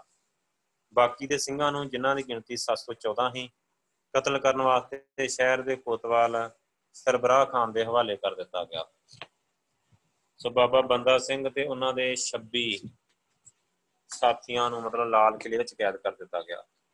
ਬੰਦਾ ਸਿੰਘ ਦੀ ਘਰ ਵਾਲੀ ਤੇ ਉਹਦੇ 4 ਸਾਲ ਦਾ ਬੱਚਾ ਸੀ ਅਜੇ ਸਿੰਘ। ਉਸ ਦੀ ਖਿਡਾਵੀ ਨੂੰ ਸ਼ਾਹੀ ਜਨਾਨਖਾਨੇ ਦਾ ਪ੍ਰਬੰਧਕ ਹੀ ਦਰਬਾਰ ਦਰਬਾਰ ਖਾਨ ਨਾਜ਼ਰ ਉਹ ਲੈ ਗਿਆ। ਸੋ ਸਿੱਖਾਂ ਦੀ ਗ੍ਰਿਫਤਾਰੀ ਦੀ ਖੁਸ਼ੀ ਵਿੱਚ ਬਾਦਸ਼ਾਹ ਫਰਖਸ਼ੀਰ ਨੇ ਖੁੱਲ ਦਿਲੀ ਨਾਲ ਇਨਾਮ ਵੰਡੇ। ਮੁਹੰਮਦ ਅਮੀਨ ਖਾਨ ਨੂੰ ਛੇ ਖਿਲਤਾਂ, ਇੱਕ ਜਿਗਾ ਕਲਗੀ ਤੇ ਇੱਕ ਸੁਨਹਿਰੀ ਕਾਠੀ ਵਾਲਾ ਘੋੜਾ ਇਨਾਮ ਹੋਇਆ। ਕਮੀਰਦੀਨ ਖਾਨ ਜਿਹੜਾ ਜ਼ਕਰੀਆ ਖਾਨ ਸੀ ਉਹਨੂੰ ਇੱਕ ਇੱਕ ਖਾਸ ਖਿਲਤ ਜਿਗਾ ਕਲਗੀ ਘੋੜਾ ਹਾਥੀ ਉਹਨੂੰ ਦਿੱਤੇ ਗਏ। ਜ਼ਕਰੀਆ ਖਾਨ ਨੇ ਗੁਰਦਾਸ ਨੰਗਲ ਦੇ ਕਿਲੇ ਵਿੱਚੋਂ ਲਿਆਂਦੇ ਸਿੱਖਾਂ ਦੇ ਹਥਿਆਰ, ਤਲਵਾਰਾਂ, ਢਾਲਾਂ ਤੀਰ ਕਮਾਨ ਬੰਦੂਕਾਂ, ਕਰਦਾਂ, ਸੋਨੇ ਦੀਆਂ ਮੋਹਰਾਂ, ਰੁਪਈਏ ਤੇ ਕੁਝ ਸੋਨੇ ਦੇ ਗਹਿਣੇ, ਉਹ ਸਾਰੇ ਸ਼ਾਹੀ ਖਜ਼ਾਨੇ ਵਿੱਚ ਜਮ੍ਹਾਂ ਕਰਵਾ ਦਿੱਤੇ। ਸੋ ਸਿੱਖਾਂ ਦੇ ਕਿਲੇ ਵਿੱਚ ਫੜੇ ਗਏ ਹਥਿਆਰ ਬਹੁਤ ਥੋੜੇ ਸਨ। ਜਿਨ੍ਹਾਂ ਦੀ ਗਿਣਤੀ ਮਤਲਬ ਨਾ ਲੋਕਾਂ ਦੇ ਲਈ ਅਚੰਭੇ ਦਾ ਕਾਰਨ ਹੈ ਕਾਮਵਰ ਖਾਨ ਕਹਿੰਦਾ ਕਿ ਇਹ ਸੱਚਮੁੱਚ ਹੈਰਾਨ ਕਰ ਦੇਣ ਵਾਲੀ ਗੱਲ ਹੈ ਕਿ ਇੰਨੇ ਥੋੜੇ ਜਿਹੇ ਸਮਾਨ ਨਾਲ ਸਿੰਘਾਂ ਨੇ ਆਪਣੇ ਜਮਾਨੇ ਦੀ ਸਭ ਤੋਂ ਵੱਡੀ ਹਕੂਮਤ ਨਾਲ ਇੱਕ ਲੰਮੇ ਸਮੇਂ ਲਈ ਡਟ ਕੇ ਟਾਕਰਾ ਕੀਤਾ। ਸੋ 5 ਮਾਰਚ 1716 ਨੂੰ ਦਿੱਲੀ ਦੇ ਤਰਪੋਲੀਆ ਦਰਵਾਜ਼ੇ ਵੱਲ ਇੱਕ ਚਬੂਤਰਾ ਆ ਕੋਤਵਾਲੀ ਦੇ ਸਾਹਮਣੇ। ਸਰਬਰਾ ਖਾਨ ਦੀ ਦੇਖਭਾਲ ਹੇਠ ਸਿੰਘਾਂ ਦਾ ਕਤਲੇਆਮ ਸ਼ੁਰੂ ਹੋਇਆ। ਹਰ ਰੋਜ਼ 100 ਸਿੱਖ ਕਤਲ ਕੀਤੇ ਜਾਂਦੇ। ਇੰਜ 7 ਦਿਨ ਇਹ ਕਤਲੇਆਮ, ਕੈਰੀ ਕਤਲੇਆਮ ਆ ਜਿਹੜਾ ਜਾਰੀ ਰਿਹਾ। ਗੁਰੂ ਸਾਹਿਬ ਦੇ ਜਿਹੜੇ ਅਨਿੰਨ ਸਿੱਖ ਸ਼ਰਧਾਲੂ ਸੀ, ਉਹ ਦੁੱਖ ਤੇ ਕਸ਼ਟ ਝੱਲਦਿਆਂ ਹੋਇਆਂ ਉਹਨਾਂ ਨੇ ਕੁਰਬਾਨੀਆਂ ਦੇ ਦਿੱਤੀਆਂ। ਪਰ ਕਿਸੇ ਨੇ ਵੀ ਸਿੱਖੀ ਵੱਲੋਂ ਬੇਮੁਖਤਾ ਜ਼ਾਹਰ ਨਾ ਕੀਤੀ। ਕਲਕੱਤਾ ਤੋਂ ਆਈ ਈਸਟ ਇੰਡੀਆ ਕੰਪਨੀ ਦੇ ਦੋ ਆਦਮੀ, ਜੋਹਨ ਸਰਮੈਨ ਤੇ ਐਡਵਰਡ ਸਟੀਵਨਸਨ ਨੇ ਸਿੰਘਾਂ ਦੇ ਇਸ ਕਤਲੇਆਮ ਨੂੰ ਅੱਖੀਂ ਦੇਖਿਆ। ਉਹ ਕੰਪਨੀ ਦੇ ਪ੍ਰਧਾਨ ਦੇ ਨਾਂ ਉਹਨਾਂ ਨੇ ਇੱਕ ਚਿੱਠੀ ਲਿਖੀ ਆਪਣੀ। 10 ਮਾਰਚ 1716 ਨੂੰ। ਉਹਦੇ ਵਿੱਚ ਉਹ ਲਿਖਦੇ ਆ, ਇਹ ਕੋਈ ਅਨੋਖੀ ਗੱਲ ਨਹੀਂ ਕਿ ਕਿਸ ਧੀਰਜ ਤੇ ਦ੍ਰਿੜਤਾ ਦੇ ਨਾਲ ਮਤਲਬ ਕਤਲ ਕੀਤੇ ਜਾ ਰਹੇ ਸਿੱਖ ਆ ਆਪਣੀ ਕਿਸਮਤ ਪ੍ਰਵਾਨ ਕਰਦੇ ਸਨ। ਅੰਤ ਤੱਕ ਇਹ ਪਤਾ ਨਹੀਂ ਲੱਗਾ ਕਿ ਕਿਸੇ ਇੱਕ ਨੇ ਵੀ ਆਪਣਾ ਨਵਾਂ ਧਾਰਨ ਕੀਤਾ, ਧਰਮ ਤਿਆਗਿਆ ਹੋਵੇ। ਸੋ ਹੋਰ ਜਿਸ ਕਿਸੇ ਨੇ ਵੀ ਸਿੱਖਾਂ ਨੂੰ ਇੰਨੀ ਦ੍ਰਿੜਤਾ ਨਾਲ ਕੁਰਬਾਨੀ ਦਿੰਦੇ ਵੇਖਿਆ ਜਾਂ ਸੁਣਿਆ, ਸੋ ਸਿੱਖਾਂ ਦੀ ਤਾਰੀਫ ਕਰਨੋਂ ਰਹਿ ਨਾ ਸਕਿਆ। ਇਰਵਿਨ ਲਿਖਦਾ ਹੈ ਕਿ ਕੀ ਹਿੰਦੁਸਤਾਨੀ ਤੇ ਕੀ ਯੂਰਪੀਅਨ। ਸਾਰੇ ਹੀ ਦਰਸ਼ਕ ਉਸ ਹੈਰਾਨ ਕਰ ਦੇਣ ਵਾਲੇ ਧੀਰਜ ਤੇ ਦ੍ਰਿੜਤਾ ਦੀ ਪ੍ਰਸ਼ੰਸਾ ਕਰਨ ਵਿੱਚ ਸਹਿਮਤ ਹਨ। ਜਿਸ ਨਾਲ ਇਹਨਾਂ ਲੋਕਾਂ ਨੇ ਆਪਣੀ ਕਿਸਮਤ ਨੂੰ ਪ੍ਰਵਾਨ ਕੀਤਾ। ਤੇ ਦੇਖਣ ਵਾਲਿਆਂ ਲਈ ਇਹਨਾਂ ਦਾ ਆਪਣੇ ਆਗੂ ਲਈ ਪ੍ਰੇਮ ਤੇ ਭਗਤੀ ਬੜੇ ਹੀ ਅਚਰਜਜਨਕ ਸੀ। ਉਹਨਾਂ ਨੂੰ ਮੌਤ ਦਾ ਕੋਈ ਭੈ ਨਹੀਂ ਸੀ। ਉਹ ਜਲਾਦ ਨੂੰ ਮੁਕਤੀ ਦਾਤਾ ਕਹਿ ਕੇ ਬੁਲਾਉਂਦੇ ਸੀ। ਸੋ ਸੀਰੀਅਲ ਮੁਖਤਾਰੀਨ ਹੀ ਜਿਹੜਾ ਉਹਦਾ ਕਰਤਾ ਇੱਕ ਗੁਲਾਮ ਹੁਸੈਨ ਖਾਨ। ਉਹ ਕਹਿੰਦਾ ਹੈ ਕਿ ਸਭ ਤੋਂ ਵੱਧ ਅਨੋਖੀ ਗੱਲ ਇਹ ਆ ਕਿ ਕੇਵਲ ਲੋਕ ਕੇਵਲ ਕਤਲ ਹੋਣ ਵੇਲੇ ਹੀ ਦ੍ਰਿੜਤਾ ਨਹੀਂ ਸਨ ਵਿਖਾਉਂਦੇ। ਸਗੋਂ ਕਤਲ ਹੋਣ ਲਈ ਪਹਿਲ ਕਰਨ ਵਾਸਤੇ ਵੀ ਆਪਸ ਵਿੱਚ ਝਗੜਦੇ ਸੀ ਤੇ ਜਲਾਦਾਂ ਨੂੰ ਬੇਨਤੀਆਂ ਕਰਦੇ ਸੀ ਤੇ ਵਾਸਤੇ ਪਾਉਂਦੇ ਸੀ। ਸਿੱਖਾਂ ਦੇ ਸਿਰ ਕੱਟ ਦੇਣ ਤੋਂ ਮਗਰੋਂ ਧੜਾਂ ਦੇ ਢੇਰ ਲੱਗ ਜਾਂਦੇ ਸਨ। ਰਾਤ ਵੇਲੇ ਗੱਡਿਆਂ ਉੱਤੇ ਲੱਦ ਕੇ ਸ਼ਹਿਰੋਂ ਬਾਹਰ ਪਹੁੰਚਾ ਦਿੱਤੇ ਜਾਂਦੇ ਸਨ। ਇਬਰਤਨਾਮੇ ਦਾ ਕਰਤਾ ਆ ਮਿਰਜ਼ਾ ਮੁਹੰਮਦ ਹਰਸੀ। ਉਹ ਲਿਖਦਾ ਕਿ ਮੈਂ ਕਤਲ ਸ਼ੁਰੂ ਹੋਣ ਦੇ ਹੋਣ ਦੇ ਦੂਜੇ ਦਿਨ ਤੇ ਮਤਲਬ 6 ਮਾਰਚ ਨੂੰ ਕਤਲ ਦਾ ਤਮਾਸ਼ਾ ਵੇਖਣ ਲਈ ਮੌਕੇ ਤੇ ਗਿਆ। ਪਰ ਜਦ ਮੈਂ ਉੱਥੇ ਪੁੱਜਿਆ ਤਾਂ ਕਾਤਲਾਂ ਦਾ ਕੰਮ ਮੁੱਕ ਚੁੱਕਾ ਸੀ ਤੇ ਧਾੜ ਹਾਲੇ ਤੱਕ ਉੱਥੇ ਸੂਰਜ ਦੀ ਅੱਗ ਵਰਗੀ ਧੁੱਪ ਵਿੱਚ ਲਹੂ ਦੇ ਧੂੜ ਵਿੱਚ ਪਏ ਹੋਏ ਸਨ। ਇਹਨਾਂ ਸ਼ਹੀਦੀਆਂ ਦੇ ਸਮੇਂ ਸਿੱਖਾਂ ਦੀਆਂ ਵੀਰਤਾ ਦੀਆਂ ਕਈ ਕਹਾਣੀਆਂ ਬੜੀਆਂ ਹੈਰਾਨ ਕਰ ਦੇਣ ਵਾਲੀਆਂ ਹਨ। ਇਹਨਾਂ ਵਿੱਚੋਂ ਇੱਕ ਦਾ ਜ਼ਿਕਰ ਮਤਲਬ ਕਾਫੀ ਰਹੂਗਾ। ਇਹ ਘਟਨਾ ਦਾ ਥੋੜਾ ਜਿਹਾ ਜ਼ਿਕਰ ਖਾਫੀ ਖਾਨ ਨੇ ਆਪਣੀ ਪੁਸਤਕ ਵਿੱਚ ਲਿਖਿਆ ਆ। ਖਾਫੀ ਖਾਨ ਨੇ ਇਹ ਸਾਰਾ ਇਤਿਹਾਸ ਲਿਖਿਆ ਖਾਫੀ ਖਾਨ ਮੌਕੇ ਤੇ ਹੀ। ਇਹ ਉਹ ਮੁਗਲ ਫੌਜ ਵਿੱਚੋਂ ਲੜਿਆ ਵੀ ਸੀ ਉਧਰੋਂ ਸਾਈਡ ਤੋਂ। ਕਹਿੰਦੇ ਕਈ ਲੋਕ ਅਜਿਹੀਆਂ ਕਹਾਣੀਆਂ ਸੁਣਾਉਂਦੇ ਹਨ ਕਿ ਜਿਨ੍ਹਾਂ ਨੂੰ ਅਕਲ ਸੱਚ ਮੰਨ ਹੀ ਨਹੀਂ ਸਕਦੀ।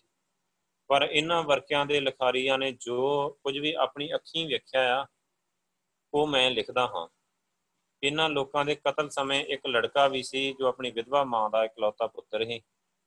ਸੋ ਉਸ ਦਾ ਨਵਾਂ ਨਵਾਂ ਵਿਆਹ ਹੋਇਆ ਹੈ ਹੋਰਨਾਂ ਸਿੱਖਾਂ ਦੀ ਤਰ੍ਹਾਂ ਆਪਣੇ ਪੁੱਤਰ ਦੇ ਸਿਰ ਫੂਕ ਰਹੀ ਮੌਤ ਦੀ ਗੱਲ ਸੁਣ ਕੇ ਉਹ ਜਿਹੜੀ ਬਿਰਧ ਮਾਈ ਹੀ ਦੀਵਾਨ ਰਤਨ ਚੰਦ ਕੋਲ ਪਹੁੰਚੀ।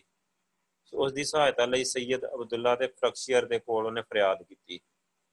ਬਾਦਸ਼ਾਹ ਇਸ ਹੁਕਮ ਦੀ ਆੜ ਵਿੱਚ ਸੀ ਕਿ ਕੋਈ ਸਿੱਖ ਧਰਮ ਤਿਆਗ ਦੇਵੇਗਾ ਤੇ ਉਹਨੂੰ ਛੱਡ ਦਿੱਤਾ ਜਾਏਗਾ। ਸੋ ਉਹਨਾਂ ਸਾਰੇ ਸਿੱਖਾਂ ਨੂੰ ਇਹ ਖੁੱਲ੍ਹ ਦਿੱਤੀ ਹੋਈ ਕਿ ਜੇ ਕੋਈ ਧਰਮ ਛੱਡਦਾ ਆ ਤੇ ਉਹਨੂੰ ਬਾਜਿਤ ਬਰੀ ਕਰ ਦਿੱਤਾ ਜਾਊਗਾ।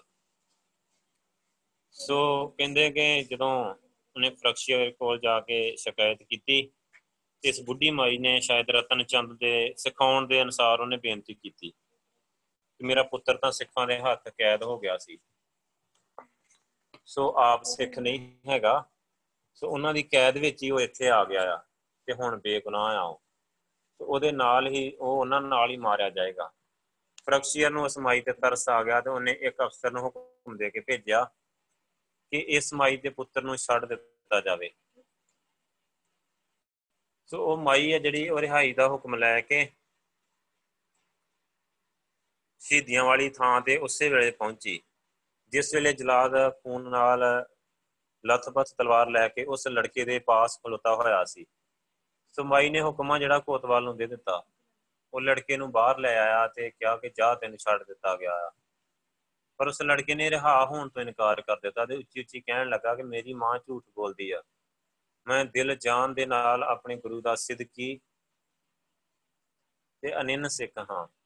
ਸੋ ਮੈਨੂੰ ਮੇਰੇ ਗੁਰ ਭਾਈਆਂ ਪਾਸ ਬਚਾਓ ਮਾਂ ਦੀਆਂ ਦਰਦ ਭਰੀਆਂ ਚੀਕਾਂ ਤੇ ਹੰਝੂਆਂ ਭਰੀ ਮਿੰਤਾਂ ਨੇ ਮਤਲਬ।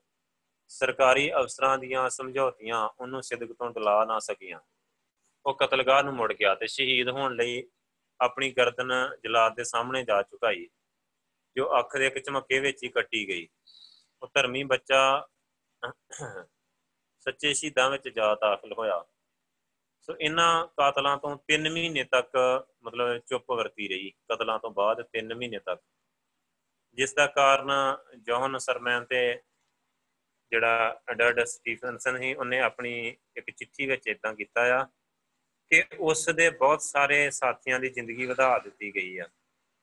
ਤਾਂ ਕਿ ਉਸ ਦੇ ਖਜ਼ਾਨੇ ਤੇ ਉਸ ਦੇ ਸਹਾਇਕਾਂ ਦਾ ਪਤਾ ਕੱਢਿਆ ਜਾ ਸਕੇ, ਇਸ ਤੋਂ ਬਾਅਦ ਉਸ ਨੂੰ ਕਤਲ ਕਰ ਦਿੱਤਾ ਜਾਊਗਾ। ਮਤਲਬ ਉਹਨਾਂ ਨੇ ਸਿੰਘਾਂ ਨੂੰ ਸ਼ਹੀਦ ਕਰਕੇ ਬਾਬਾ ਬੰਦਾ ਸਿੰਘ ਨੂੰ 3 ਮਹੀਨੇ ਤੱਕ ਹਲੇ ਰੋਕੀ ਰੱਖਿਆ। ਸੋ ਬਾਬਾ ਜੀ ਦੀ ਸ਼ਹੀਦੀ। ਅੰਤ ਨੂੰ ਉਹ ਦਿਨ ਵੀ ਆ ਪੁੱਜਾ ਜਦੋਂ ਬਾਬਾ ਬੰਦਾ ਸਿੰਘ ਨੂੰ ਅਨੇਕਾਂ ਤਸੀਹੇ ਦੇਣ ਮਗਰੋਂ ਸ਼ਹੀਦ ਕੀਤਾ ਗਿਆ। 9 ਜੂਨ 1716 ਦੀ ਸਵੇਰ ਨੂੰ। ਸਵੇਰ ਸਾਰ ਹੀ ਬੰਦਾ ਸਿੰਘ, ਉਹਦਾ ਬੱਚਾ ਹੀ ਅਜੈ ਸਿੰਘ ਤੇ ਉਹਦੇ ਸਾਥੀ ਸਰਦਾਰ ਹੀ ਬਾਜ ਸਿੰਘ, ਭਾਈ ਫਤਿਹ ਸਿੰਘ, ਆਲੀ ਸਿੰਘ, ਗੁਲਾਬ ਸਿੰਘ। ਆਦ ਨੂੰ ਦਿੱਲੀ ਦੇ ਲਾਲ ਕਿਲੇ ਚੋਂ ਕੱਢ ਕੇ ਸਰਬਰਾਹ ਖਾਨ ਕੋਤਵਾਲ ਤੇ ਇਬਰਾਹਿਮ ਉਦੀਨ ਖਾਨ ਦੀ ਉਹਦੀ ਨਿਗਰਾਨੀ ਦੇ ਹੇਠ ਜਲੂਸ ਦੀ ਸ਼ਕਲ ਵਿੱਚ ਕੁਤਬ ਮੀਨਾਰ ਦੇ ਕੋਲ ਖਵਾਜਾ ਕੁਬਤਦੀਨ ਬਖਤਿਆਰ ਕਾਕੀ ਦੇ ਰੋਜੇ ਦੇ ਪਾਸ ਪਹੁੰਚਾਇਆ ਗਿਆ। ਇਸ ਵੇਲੇ ਵੀ ਬਾਬਾ ਬੰਦਾ ਸਿੰਘ ਨੂੰ ਬੇੜੀਆਂ ਨਾਲ ਜਕੜ ਕੇ ਤੇ ਤਿੱਲੇ ਨਾਲ ਕੱਢੀ ਹੋਈ ਲਾਲ ਪਗੜੀ ਤੇ ਤਿੱਲੇਦਾਰ ਪੋਸ਼ਾਕ ਆ ਜਿਹੜੀ ਪਹਿਨਾਈ ਗਈ ਸੀ। ਉਹਨਾਂ ਨੂੰ ਹਾਥੀ ਉੱਤੇ ਚੜਾਇਆ ਹੋਇਆ ਸੀ। ਦੂਜੇ 26 ਸਿੰਘ ਹੀ ਜਿਹੜੇ ਸੰਗਲਾਂ ਨਾਲ ਜਕੜੇ ਹੋਏ ਸੀ ਪਿੱਛੇ ਪਿੱਛੇ ਜਾ ਰਹੇ ਸੀ ਸੋ। ਬਾਬਾ ਬੰਦਾ ਸਿੰਘ ਨੂੰ ਹਾਥੀ ਤੋਂ ਉਤਾਰ ਕੇ ਜ਼ਮੀਨ ਤੇ ਬਿਠਾ ਦਿੱਤਾ ਗਿਆ। ਉਹਨੂੰ ਜਾਂ ਇਸਲਾਮ ਤੇ ਜਾਂ ਮੌਤ, ਇੱਕ ਨੂੰ ਚੁਣਨ ਵਾਸਤੇ ਕਿਹਾ ਗਿਆ। ਸੋ ਬਾਬਾ ਜੀ ਨੇ ਸੱਚੇ ਸਿੱਧਕੀ ਸਿੰਘਾਂ ਦੀ ਤਰ੍ਹਾਂ ਮੌਤ ਨੂੰ ਖੁਸ਼ੀ-ਖੁਸ਼ੀ ਕਬੂਲ ਕੀਤਾ। ਉਹਨਾਂ ਨੂੰ ਕਿਹਾ ਗਿਆ ਕਿ ਜੇ ਉਹ ਆਪਣੇ 4 ਸਾਲਾਂ ਦੇ ਬੱਚੇ ਅਜੈ ਸਿੰਘ ਨੂੰ ਕਤਲ ਕਰਨ। ਬਾਬਾ ਬੰਦਾ ਸਿੰਘ ਨੂੰ ਕਿਹਾ ਗਿਆ ਕਿ ਆਪਣੇ ਪੁੱਤਰ ਦਾ ਕਤਲ ਕਰ, ਉਹ 4 ਸਾਲਾਂ ਦਾ ਹੈਗਾ। ਸੋ ਬਾਬਾ ਜੀ ਨੇ ਇਨਕਾਰ ਕਰ ਦਿੱਤਾ। ਫਿਰ ਕੀ ਸੀ, ਜਲਾਦ ਨੇ ਇੱਕ ਲੰਮੇ ਛੁਰੇ ਦੇ ਨਾਲ ਬੱਚੇ ਦੇ ਟੋਟੇ-ਟੋਟੇ ਕਰ ਦਿੱਤੇ ਤੇ ਉਹਦਾ ਤੜਫਦਾ ਦਿਲ ਕੱਢ ਕੇ ਇਹਦੇ ਬਾਬਾ ਬੰਦਾ ਸਿੰਘ ਦੇ ਮੂੰਹ ਦੇ ਵਿੱਚ ਪਾ ਦਿੱਤਾ ਗਿਆ। ਸ਼ਾਬਾਸ਼ ਹੈ ਬੰਦਾ ਸਿੰਘ ਦੇ ਕੇ ਉਹ ਬੜਾ ਸਹਿਜ ਬੈਠਾ ਹੋਇਆ ਸੀ, ਅਡੋਲ ਰਹਿ ਕੇ। ਵਾਹਿਗੁਰੂ ਦੀ ਰਜਾ ਸਮਝ ਕੇ ਉਹ ਚਰ ਗਿਆ ਹੁਣ ਮੁਗਲਾਂ ਨੂੰ ਵਿਸ਼ਵਾਸ ਹੋ ਗਿਆ ਸੀ ਕਿ ਬਾਬਾ ਜੀ ਨੂੰ ਕਿਸੇ ਪ੍ਰਕਾਰ ਵੀ ਧਰਮ ਤੋਂ ਡੇਗਿਆ ਨਹੀਂ ਜਾ ਸਕੇਗਾ। ਸੋ ਇਸ ਲਈ ਉਹਨਾਂ ਨੂੰ ਤਸੀਹੇ ਦੇਣੇ ਆਰੰਭ ਕਰ ਦਿੱਤੇ ਗਏ। ਜਲਾਦ ਨੇ ਸਭ ਤੋਂ ਪਹਿਲਾਂ ਉਹਦੀ ਸੱਜੀ ਅੱਖ ਕੱਢ ਦਿੱਤੀ, ਫਿਰ ਖੱਬੀ ਅੱਖ। ਫਿਰ ਖੱਬਾ ਪੈਰ ਵੱਢ ਦਿੱਤਾ। ਦੋਵੇਂ ਹੱਥ ਵੀ ਸਰੀਰ ਤੋਂ ਜੁਦਾ ਕਰ ਦਿੱਤੇ ਗਏ। ਪੱਕਦੇ ਹੋਏ ਲਾਲ ਗਰਮ ਲੋਹੇ ਦੀਆਂ ਚਿਮਟੀਆਂ ਲਿਆ ਕੇ, ਮਤਲਬ ਲੋਹੇ ਦੇ ਸਰੀਏ ਦੋ ਲਿਆ ਕੇ ਤੇ ਉਹਦੇ ਸਰੀਰ ਦੀਆਂ ਬੋਟੀਆਂ ਖਿੱਚ-ਖਿੱਚ ਕੇ ਤੋੜੀਆਂ ਗਈਆਂ, ਜਿਵੇਂ ਪਲਾਸਾਂ ਦੇ ਨਾਲ ਨੇ। ਸੋ ਅੰਤ ਵਿੱਚ ਉਹਦਾ ਜਿਹੜਾ ਸਿਰ ਹੀ ਧੜ ਨਾਲੋਂ ਅਲੱਗ ਕਰ ਦਿੱਤਾ ਗਿਆ ਤੇ ਬੰਦ-ਬੰਦ ਕੱਟ ਦਿੱਤੇ ਗਏ। ਇਹ ਸਭ ਤਸੀਆਂ ਦੇ ਸਮੇਂ ਬਾਬਾ ਜੀ ਬਿਲਕੁਲ ਅਡੋਲ ਤੇ ਸ਼ਾਂਤ ਚਿੱਤ ਰਹੇ। ਸੋ ਇੱਕ ਇਤਿਹਾਸਕਾਰ ਅੰਗਰੇਜ਼ ਇਹਨੇ ਲਿਖਿਆ ਕਿ ਉਹਨਾਂ ਨੇ ਪਰਪੱਕ ਸਿੱਧਕ ਨਾਲ ਸਮੇਂ ਦੇ ਅਨਿਆਂ ਤੇ ਅਤਿਆਚਾਰਾਂ ਨੂੰ ਦੂਰ ਕਰਨ ਲਈ ਪਰਮਾਤਮਾ ਵੱਲੋਂ ਇੱਕ ਸਾਧਨ ਹੋਣ ਦੀ ਹیثیت ਵਿੱਚ ਪ੍ਰਸੰਨ ਚਿੱਤ ਪ੍ਰਾਣ ਤਿਆਗ ਦਿੱਤੇ। ਬਾਕੀ ਸਿੰਘਾਂ ਨੂੰ ਵੀ ਇਵੇਂ ਤਸੀਹੇ ਦੇ ਕੇ ਸ਼ਹੀਦ ਕਰ ਦਿੱਤਾ ਗਿਆ।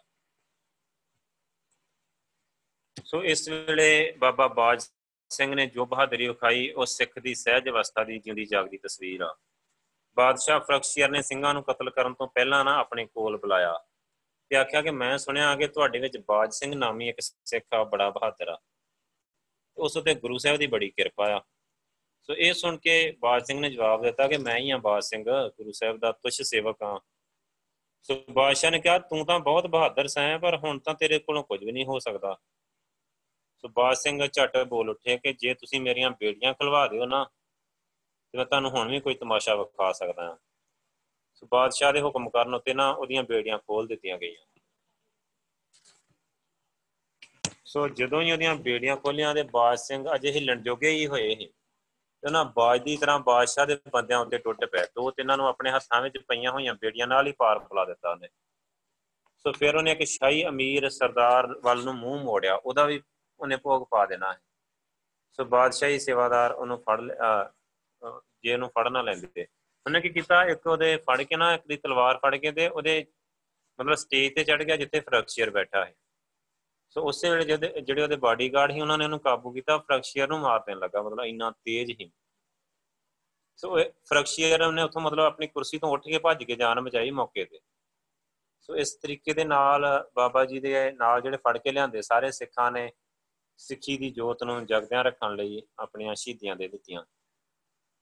ਸੋ ਬਾਅਦ ਵਿੱਚ ਉਹਨੂੰ ਬਾਜ ਸਿੰਘ ਨੂੰ ਸ਼ਹੀਦ ਕਰ ਦਿੱਤਾ ਗਿਆ। ਸੋ ਬਾਬਾ ਬੰਦਾ ਸਿੰਘ ਦੀ ਸ਼ਖਸੀਅਤ।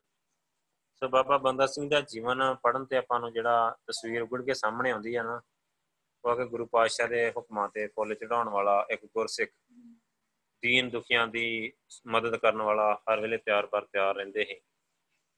ਸੋ ਕਹਿੰਦੇ ਬਾਬਾ ਜੀ ਦਾ ਸਰੀਰ ਜਿਹੜਾ ਪਤਲਾ ਤੇ ਦਰਮਿਆਨੇ ਕੱਦ ਦਾ ਹੈ ਉਹਨਾਂ ਦਾ ਜਿਹੜਾ ਰੰਗ ਹੀ ਮਤਲਬ ਹਲਕਾ ਜਿਹਾ ਹੈ ਕਣਕ ਮੁੰਨਾ ਜਿਹਨੂੰ ਕਹਿੰਦੇ ਆ। ਸੋ ਉਹਨਾਂ ਦਾ ਚਿਹਰਾ ਬੜਾ ਰੋਬ ਵਾਲਾ ਹੈ ਤੇ ਉਹਨਾਂ ਦੀਆਂ ਜਿਹੜੀਆਂ ਨਿਗਾਹ ਹੈ ਬੜੀ ਤਿੱਖੀ ਤੇ ਚਮਕਦਾਰ ਹੈ। ਸੋ ਵੈਰੀ ਦੇ ਮਨਾਂ ਉੱਤੇ ਵੀ ਉਹਨਾਂ ਦੀ ਮਾਨਸਿਕ ਜਿਹੜੀ ਉੱਚਤਾ ਨਾਲ ਪ੍ਰਭਾਵ ਪਾਉਂਦੀ ਬਾਬਾ ਜੀ ਦਾ ਕੱਦ ਕਾਠ ਦੇ ਪੱਖੋਂ ਭਾਵੇਂ ਬਹੁਤਾ ਡੀਲ ਡੋਲ ਵਾਲਾ ਨਹੀਂ ਹੀ ਪਰ ਉਹ ਬਹੁਤ ਚੁਸਤ ਤੇ ਫਰਤੀਲੇ ਸੀ। ਜੰਗ ਦੇ ਮੈਦਾਨ ਵਿੱਚ ਉਹਨਾਂ ਨੇ ਬੜੇ ਤਕੜੇ ਤਕੜੇ ਸੂਰਿਆਂ ਨੂੰ ਮਤਲਬ ਨੇੜੇ ਨਹੀਂ ਲੱਗਣ ਦਿੰਦੇ। ਸੋ ਚੰਗੇ ਨਿਸ਼ਾਨ ਚ ਹੀ ਬੰਦੂਕ ਉਹਨਾਂ ਦਾ ਮਨ ਭਾਉਂਦਾ, ਹਥਿਆਰ ਸੀ ਪਰ ਉਹ ਤਲਵਾਰ ਤੇ ਤੀਰ ਕਮਾਨ ਦੇ ਵੀ ਧਨੀ ਸੀ। ਆਪ ਇੱਕ ਚੰਗੇ ਸਵਾਰ ਹੀ, ਕਈ ਦਿਨ ਲਗਾਤਾਰ ਬਿਨਾਂ ਥੱਕਣ ਦੇ ਘੋੜਸਵਾਰੀ ਕਰ ਸਕਦੇ ਜੰਗ ਨੀਤੀ ਵਿੱਚ ਵੀ ਇਹ ਬਹੁਤ ਨਿਪੁੰਨ ਸੀ। ਸੋ ਉਹ ਮੁਗਲ ਜਿਨ੍ਹਾਂ ਤੋਂ ਸਾਰਾ ਹਿੰਦੁਸਤਾਨ ਡਰਦਾ ਫਿਰਦਾ ਹੈ ਬਾਬਾ ਜੀ ਨੇ ਛੋਟੇ ਛੋਟੇ ਜਥਿਆਂ ਦੇ ਅੱਗੇ ਹਥਿਆਰ, ਬਾਬਾ ਜੀ ਦੇ ਛੋਟੇ ਛੋਟੇ ਜਥਿਆਂ ਦੇ ਅੱਗੇ ਹਥਿਆਰ ਸੁੱਟੀ ਗਏ। ਸਢੌਰਾ, ਅਸਮਾਨਾ, ਸਰਹੰਦ ਦੀਆਂ ਲੜਾਈਆਂ ਬਾਬਾ ਜੀ ਦੀ ਕੁਸ਼ਲ ਜੰਗ ਨੀਤੀ ਦਾ ਜਿਉਂਦਾ ਜਾਗਦਾ ਸਬੂਤ ਹੈ। ਸੋ ਆਪਾਂ ਨੂੰ ਤੇ ਪਤਾ ਹੈ ਕਿ ਕੰਮ ਪਿੱਛੇ ਤਾਕਤ ਗੁਰੂ ਸਾਹਿਬ ਦਾ ਥਾਪੜਾ ਕਰ ਰਿਹਾ ਹੈ ਸੋ ਗੁਰੂ ਸਾਹਿਬ ਨੇ ਜਿਹੜਾ ਆਸ਼ੀਰਵਾਦ ਦਿੱਤਾ ਹੈ ਬਖਸ਼ਿਸ਼ ਦਿੱਤੀ ਹੈ ਉਹਦੇ ਨਾਲ ਲਗਾਤਾਰ ਹੀ ਜਿੱਤਾਂ ਜਿੱਤਦੇ ਗਏ। ਸੋ ਬਾਬਾ ਜੀ ਨੇਰੇ ਫੌਜੀ ਕਮਾਂਡਰ ਹੀ ਨਹੀਂ ਸੀ। ਉਹਨਾਂ ਦੇ ਮਾਨ ਦੇ ਅੰਦਰ ਸਿੱਖੀ ਦੇ ਪ੍ਰਚਾਰ ਦੀ ਵੀ ਤੀਬਰ ਲਗਨ ਹੈ ਜਦੋਂ ਵੀ ਕੋਈ ਕੋਲ ਆਉਂਦਾ ਜਾਂ ਖਾਲਸਾ ਦਲ ਵਿੱਚ ਸ਼ਾਮਲ ਹੁੰਦਾ, ਤੇ ਬਾਬਾ ਜੀ ਉਹਦੇ ਲਈ ਅਰਦਾਸਾਂ ਕਰਦੇ ਤੇ ਉਹਨੂੰ ਨਾਮ ਸਿਮਰਨ ਦਾ ਉਪਦੇਸ਼ ਦਿੰਦੇ। ਸੋ ਉਹਨਾਂ ਤੋਂ ਪ੍ਰਭਾਵਿਤ ਹੋ ਕੇ ਕਈ ਅਨੁਮਤੀਆਂ ਨੇ ਵੀ ਸਿੱਖੀ ਧਾਰਨ ਕੀਤੀ। ਉਹਨਾਂ ਵਿੱਚੋਂ ਇੱਕ ਸਰਕਾਰੀ ਕਰਮਚਾਰੀ ਹੀ ਦੀਨਦਾਰ ਖਾਨ, ਜੋ ਸਰਹੰਦ ਦੇ ਲਾਗਲੇ ਪਿੰਡ ਦਾ ਹੈ ਉਹ ਅੰਮ੍ਰਿਤਸਰ ਦੇ ਕੋਲ ਪੰਜਵੜ ਪਿੰਡ ਦਾ ਇੱਕ ਨਾ ਛੱਜੂ ਜੱਟ ਆਦਿਕ ਪ੍ਰਸਿੱਧ ਆ। ਇਹਨਾਂ ਨੇ ਅੰਮ੍ਰਿਤ ਛਕ ਕੇ ਆਪਣਾ ਨਾਮ ਦੀਨਦਾਰ ਸਿੰਘ, ਮੀਰ ਨਸੀਰ ਸਿੰਘ, ਛੱਜਾ ਸਿੰਘ ਰੱਖ ਲਿਆ। ਪਰ ਤਾਕਤ ਦੇ ਜ਼ੋਰ ਨਾਲ ਲੋਕਾਂ ਦਾ ਧਰਮ ਬਦਲਣ ਦੇ ਉਹ ਸਖਤ ਖਿਲਾਫ ਸੋ ਉਹਨਾਂ ਦੀ ਫੌਜ ਵਿੱਚ ਭਾਰੀ ਗਿਣਤੀ ਵਿੱਚ ਮੁਸਲਮਾਨ ਵੀ ਰਹੇ। ਜਿਨ੍ਹਾਂ ਨੂੰ ਨਮਾਜ਼ ਪੜ੍ਹਨ ਦੀ ਪੂਰੀ ਖੁੱਲ੍ਹ ਹੈ ਸੋ ਬਾਬਾ ਬੰਦਾ ਸਿੰਘ ਇੱਕ ਸਫਲ ਰਾਜ ਪ੍ਰਬੰਧਕ ਵੀ ਸੀ। ਮੁਗਲਸਗੜ੍ਹ ਨੂੰ ਉਹਨੇ ਆਪਣੀ ਰਾਜਧਾਨੀ ਚੁਣਨਾ, ਉਹਦਾ ਬੜਾ ਸੂਝ-ਬੂਝ ਵਾਲਾ ਫੈਸਲਾ ਹੈ ਫਿਰ ਲੋਹਗੜ੍ਹ ਦੀ ਰਾਖੀ ਲਈ ਪੰਜ ਕਿਲੇ ਹੋਰ ਬਣਾਉਣਾ ਵੀ ਪ੍ਰਬੰਧ ਦੇ ਪੱਖੋਂ ਵਧੀਆ ਫੈਸਲਾ ਹੈ ਬਾਬਾ ਜੀ ਦੇ, ਬਾਬਾ ਜੀ ਪਹਿਲੇ ਸ਼ਾਸਕ ਹੀ ਜਿਨ੍ਹਾਂ ਨੇ ਹਿੰਦੁਸਤਾਨ ਵਿੱਚ ਆਪਣੇ ਅਧੀਨ ਇਲਾਕਿਆਂ ਵਿੱਚੋਂ ਜ਼ਿਮੀਂਦਾਰਾ ਸਿਸਟਮ ਹੀ ਉਡਾ ਦਿੱਤਾ ਉਹਨਾਂ ਨੇ ਸਾਰਾ। ਸੋ ਵੱਡੇ ਵੱਡੇ ਜ਼ਿਮੀਂਦਾਰਾਂ ਨੂੰ ਜੋ ਲੋਕ ਲੋਕਾਂ ਤੋਂ ਜਬਰੀ ਜ਼ਮੀਨਾਂ ਲੈ ਕੇ ਮਾਲਕ ਬਣੇ ਬੈਠੇ ਸੀ, ਉਹਨਾਂ ਨੇ ਕੁਝ ਕਤਲ ਕਰ ਦਿੱਤੇ ਤੇ ਕੁਝ ਗਿੱਲੇ ਕਰ ਦਿੱਤੇ ਸਾਰੇ। ਜ਼ਮੀਨ ਹੀ ਜਿਹੜੀ ਅਸਲ ਮਾਲਕਾਂ ਦੇ ਹੱਥ ਵਿੱਚ ਕਿਰਤੀਆਂ ਨੂੰ ਦਵਾ ਦਿੱਤੀ ਗਈ। ਸੋ ਇਹ ਉਹਨਾਂ ਦੇ ਚੰਗੇ ਰਾਜ ਪ੍ਰਬੰਧ ਦਾ ਸਿੱਟਾ ਹੀ ਸੀ ਕਿ ਹਿੰਦੁਸਤਾਨ ਵਿੱਚ ਸਦੀਆਂ ਤੋਂ। ਲਤਾੜੇ ਜਾਣ ਵਾਲੇ, ਨੀਚ ਕਹਿ ਜਾਣ ਵਾਲੇ ਲੋਕਾਂ ਨੇ ਸੁਤੰਤਰਤਾ ਦਾ ਆਨੰਦ ਮਾਣਿਆ, ਆਜ਼ਾਦੀ ਦਾ ਆਨੰਦ ਮਾਣਿਆ। ਸੋ ਇਸ ਪ੍ਰਤੀ ਇਰਵਨ ਦੇ ਵਿਚਾਰ ਆਪਾਂ ਪਹਿਲਾਂ ਹੀ ਪੜ ਚੁੱਕੇ ਹਾਂ। ਸੋ ਬਾਬਾ ਜੀ, ਇਹ ਸਮਝਦੇ ਸੀ ਕਿ ਦਸਮ ਪਾਤਸ਼ਾਹ ਨੇ ਉਹਨਾਂ ਨੂੰ ਲੋਕਾਂ ਦੇ ਦੁਖੜੇ ਹਰਨ ਵਾਸਤੇ ਭੇਜਿਆ ਆ। ਸੋ ਇਸ ਲਈ ਉਹਨਾਂ ਨੇ ਜ਼ੁਲਮ ਤੇ ਵਿਰੁੱਧ ਜਹਾਦ ਜਾਰੀ ਰੱਖਿਆ। ਆਪਣੇ ਰਾਜਕਾਲ ਦੇ ਸਮੇਂ ਸਭ ਨਾਲ ਨਿਆਂ ਕੀਤਾ। ਨਿੱਕਾ ਵੱਡਾ ਉਹਨਾਂ ਦੇ ਲਈ ਸਾਰੇ ਬਰਾਬਰ ਹੈ ਸੋ ਵੱਡੇ ਤੋਂ ਵੱਡੇ ਸਰਦਾਰ ਵੀ, ਸਰਦਾਰ ਨੂੰ ਵੀ ਉਹਦੇ ਜੁਰਮ ਬਦਲੇ ਉਹ ਤੋਪ ਨਾਲ ਉਡਾ ਦਿੰਦੇ ਹੈ ਸੋ ਜੋ ਉਹਨਾਂ ਹੋਰਨਾਂ ਨੂੰ ਕੰਨ ਹੋ ਜਾਣ। ਸੋ ਬਾਬਾ ਬੰਦਾ ਸਿੰਘ ਜੀ ਇੱਕ ਸੱਚੇ ਤੇ ਸਿੱਧਕੀ ਸਿੰਘ ਸਨ।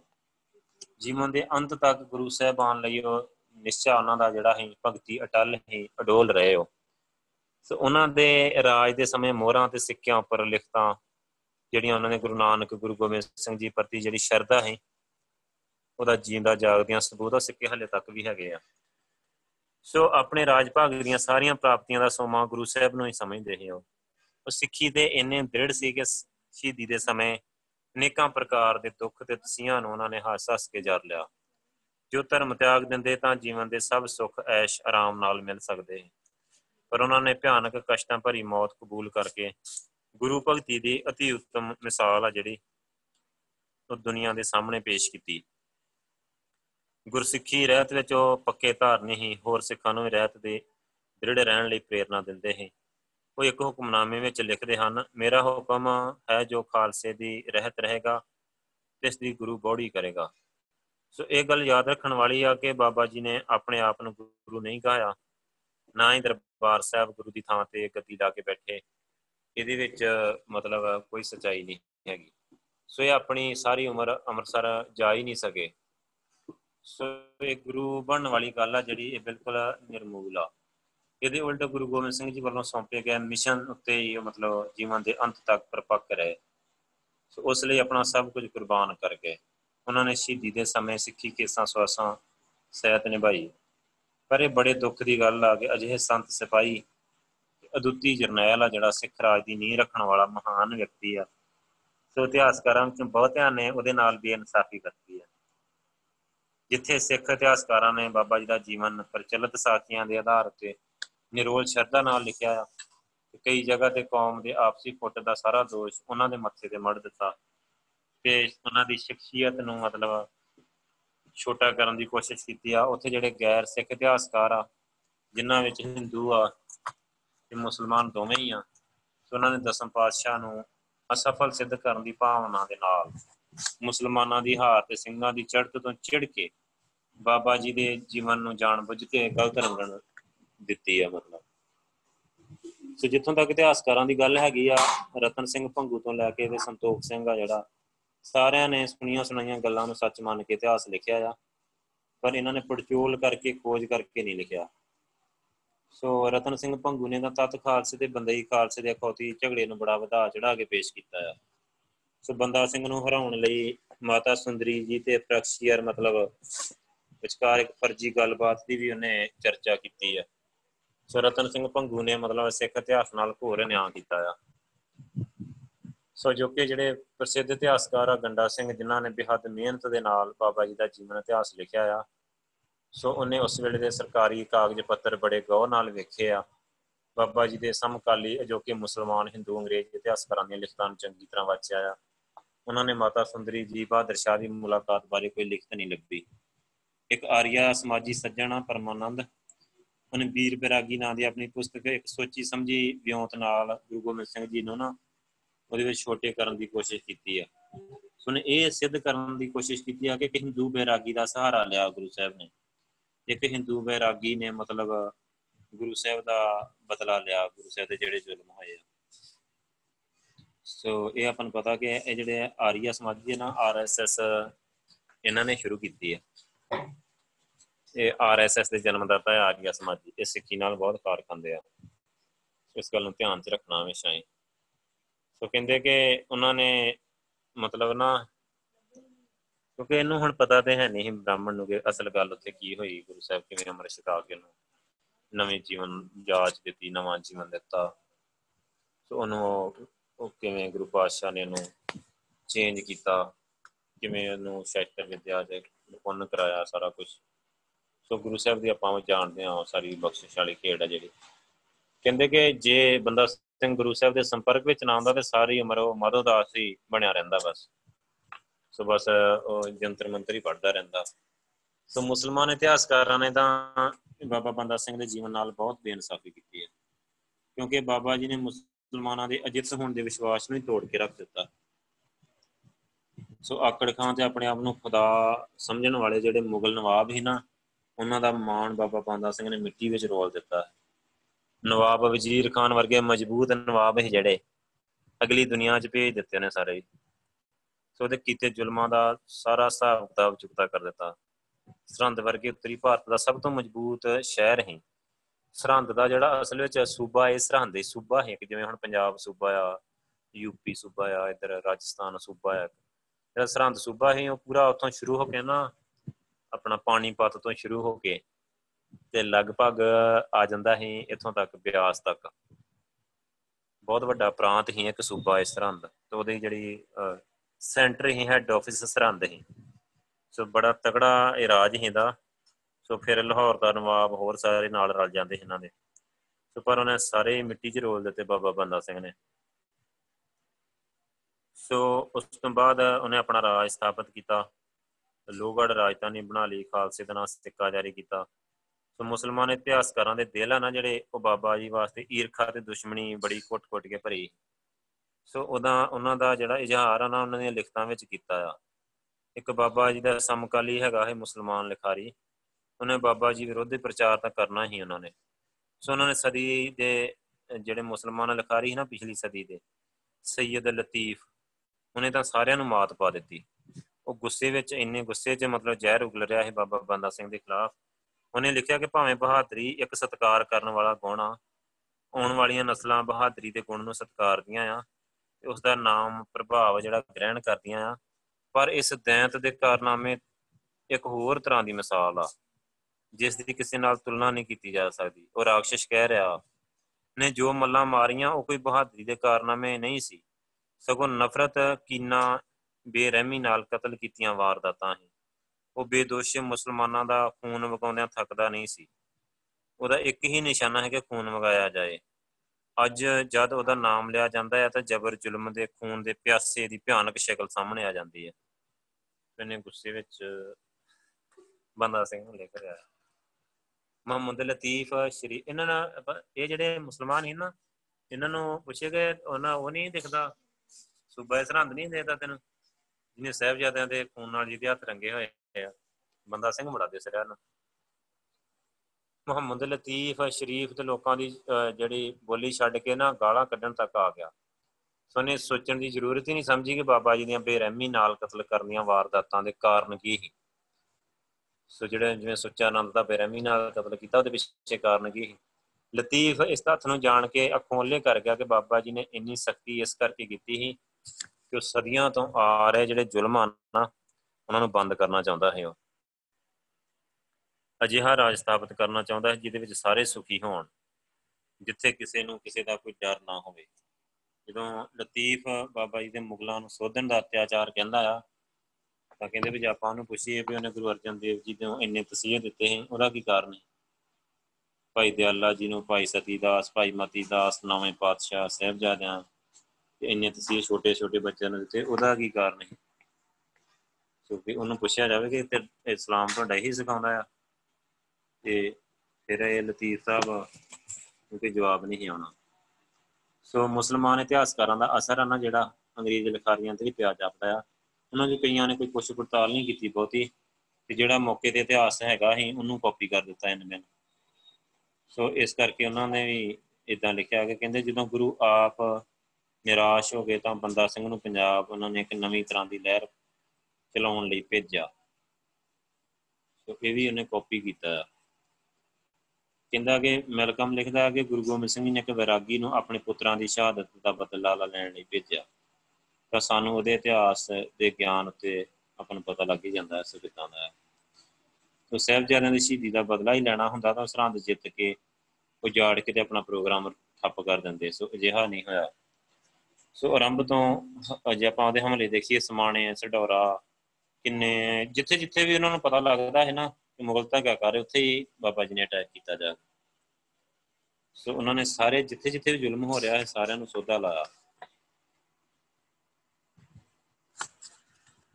ਸੋ ਸਹਾਰਨਪੁਰ ਦੇ ਇਲਾਕਿਆਂ ਤੱਕ ਆਪਾਂ ਨੂੰ ਪਤਾ ਕਿ ਉਹਨਾਂ ਨੇ ਜਿੱਥੇ ਜਿੱਥੇ ਜ਼ੁਲਮ ਹੁੰਦਾ ਸੀ, ਸਾਰੇ ਪਾਸੇ ਅਟੈਕ ਕੀਤਾ। ਸੋ ਉਹਨਾਂ ਦਾ ਮਨੋਰਥ ਕੱਲਾ ਸਹਿਬਜ਼ਾਦਿਆਂ ਦੀ ਸ਼ਹੀਦੀ ਦਾ ਬਦਲਾ ਲੈਣਾ ਹੀ ਨਹੀਂ ਸੀ। ਸੋ ਇਹ ਜਿਹੜੇ ਲਿਖਾਰੀ ਹੈ ਨਾ, ਇਹਨਾਂ ਨੇ ਕਾਫੀ ਕੀਤਾ ਆ ਉੱਪਰ ਥੱਲੇ, ਬਾਬਾ ਜੀ ਦਾ ਇਤਿਹਾਸ ਆ ਜਿਹੜਾ। ਸੋ ਕਹਿੰਦੇ ਕਿ ਬਹਾਦਰ ਸ਼ਾਹ ਨੇ 28 4 1711 ਨੂੰ ਕਹਿੰਦੇ ਕਿ ਉਹਨੂੰ ਇੱਕ ਉਹਦੇ ਕਰਿੰਦਿਆਂ ਨੇ ਕਲਾਨੌਰ ਤੋਂ ਇੱਕ ਰਿਪੋਰਟ ਭੇਜੀ। ਉਹਦੇ ਵਿੱਚ ਲਿਖਿਆ ਹੋਇਆ ਸੀ ਕਿ ਉਸਨੇ ਮਤਲਬ ਬੰਦਾ ਸਿੰਘ ਨੇ ਬਚਨ ਦਿੱਤਾ ਹੈ ਤੇ ਇਕਰਾਰ ਕੀਤਾ ਹੈ ਕਿ ਮੈਂ ਮੁਸਲਮਾਨਾਂ ਨੂੰ ਕੋਈ ਦੁੱਖ ਨਹੀਂ ਦਿੰਦਾ। ਸੋ 'ਚ ਜੋ ਵੀ ਮੁਸਲਮਾਨ ਉਸ ਵੱਲ ਰਜੂ ਹੁੰਦਾ ਆ ਉਸ ਦੀ ਦਿਹਾੜੀ, ਤਨਖਾਹ ਨਿਯਤ ਕਰਕੇ ਉਸ ਦਾ ਧਿਆਨ ਰੱਖਦਾ ਆ। ਉਸਨੇ ਆਗਿਆ ਦਿੱਤੀ ਹੋਈ ਹੈ ਕਿ ਨਮਾਜ਼, ਖੁਤਬਾ ਜਿਵੇਂ ਮੁਸਲਮਾਨ ਚਾਹਣ ਪੜਨ ਸੋ ਚ 5000 ਮੁਸਲਮਾਨ ਉਹਦੇ ਸਾਥੀ ਬਣ ਗਏ ਆ। ਸੋ ਸਿੱਖਾਂ ਦੀ ਫੌਜ ਵਿੱਚ ਬਾਗ ਨਮਾਜ਼ ਵੱਲੋਂ ਸੁੱਖ ਪਾ ਰਹੇ ਆ। ਸੋ ਇਹ ਰਿਪੋਰਟ ਆ ਜਿਹੜੀ ਇਹ ਦੱਸਦੀ ਆ ਕਿ ਉਹ ਬੇਦੋਸ਼ੇ ਮੁਸਲਮਾਨਾਂ ਦਾ ਖੂਨ ਵਗਾਉਂਦਿਆਂ ਨਹੀਂ ਥੱਕਦਾ। ਹੁਣ ਦੇਖੋ ਇੱਕ ਸਾਈਡ ਉਹਦੀ ਰਿਪੋਰਟ ਆ ਜਿਹੜੀ 28 4 1711 ਨੂੰ ਬਹਾਦਰ ਸ਼ਾਹ ਨੂੰ ਰਿਪੋਰਟ ਭੇਜੀ ਸੀ। ਸੋ ਉਹਦੇ ਵਿੱਚ ਤੇ ਲਿਖਿਆ ਹੋਇਆ ਕਿ ਉਹਨੇ 5000 ਮੁਸਲਮਾਨ ਸਿਪਾਹੀ ਰੱਖਿਆ ਹੋਇਆ ਹੈ ਤੇ ਉਹਨਾਂ ਨੂੰ ਨਮਾਜ਼ ਪੜ੍ਹਨ ਦੀ ਪੂਰੀ ਖੁੱਲ੍ਹ ਹੈ।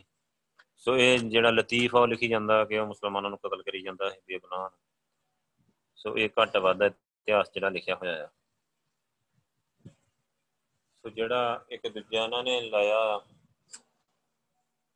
ਸੋ ਇੱਕ ਹੈਗਾ ਆ ਮੈਗਰੀਗਰ। ਉਹਨੇ ਲਿਖਿਆ ਕਿ ਬੰਦਾ ਸਿੰਘ ਨੂੰ ਇੱਕ ਮਹਾਨ ਜਰਨੈਲ ਕਹਿ ਕੇ ਸਤਿਕਾਰਦਾ ਆ। ਉਹ ਕਹਿੰਦਾ ਕਿ ਬੰਦਾ ਬਹਾਦਰਾਂ ਤੇ ਜਰਨੈਲਾਂ ਵਿੱਚ ਉੱਚੀ ਥਾਂ ਰੱਖਦਾ ਆ। ਉਸ ਦਾ ਨਾਮ ਹੀ ਪੰਜਾਬ ਤੋਂ ਬਾਹਰ ਮੁਸਲਮਾਨਾਂ ਵਿੱਚ ਦਹਿਸ਼ਤ ਫੈਲਾਉਣ ਲਈ ਕਾਫੀ ਸੀ। ਸੁੰਜ ਤਾਂ ਅਨੇਕ ਇਤਿਹਾਸਕਾਰਾਂ ਨੇ ਬਾਬਾ ਜੀ ਦੇ ਹੱਕ ਵਿੱਚ ਲਿਖਿਆ ਆ, ਪਰ ਜਿਹੜੇ ਆ ਪਿਛਲੀ ਸਦੀ ਦੇ ਇਤਿਹਾਸਕਾਰ ਆ ਨਾ, ਸੋ ਉਹਨਾਂ ਨੇ ਆਦਰਸ਼ਕ ਸਿੱਖ ਦੇ ਰੂਪ ਵਿੱਚ ਲਿਖਿਆ ਆ, ਜਿਸ ਸਿੱਖ ਦੀ ਕਲਪਨਾ ਗੁਰੂ ਨਾਨਕ ਸਾਹਿਬ ਨੇ ਕੀਤੀ। ਸੋ ਜਿਹੜਾ ਸਿੱਖ ਦਸਾਂ ਗੁਰੂਆਂ ਦੀ ਮਹਾਨ ਅਨਥਕ ਕਾਲਣਾ ਦਾ ਸਿੱਟਾ, ਸੋ ਕਹਿੰਦੇ ਆ ਕਿ ਗੁਰੂ ਗੋਬਿੰਦ ਸਿੰਘ ਨੇ ਮਤਲਬ ਆਪ ਮਤਲਬ ਸਿਆਣਪ ਨਾਲ ਤਿਆਰ ਕੀਤੇ। ਬਾਬਾ ਬੰਦਾ ਸਿੰਘ ਹੀ ਜਿਸ ਨੇ ਐਕਟਰਾਂ ਨੂੰ ਲੋਕਾਂ ਦੇ ਸਾਹਮਣੇ ਲਿਆਂਦਾ, ਚੰਗੀ ਤਰ੍ਹਾਂ ਖਿਡਾਇਆ। ਸੋ ਗੁਰੂ ਗੋਬਿੰਦ ਸਿੰਘ ਜੀ ਨੇ ਬੀਜ ਬੀਜਿਆ। ਸੋ ਬਾਬਾ ਬੰਦਾ ਸਿੰਘ ਨੇ ਉਹ ਜਿਹੜੀ ਫਸਲ ਹੀ ਉਹ ਕੱਟੀ।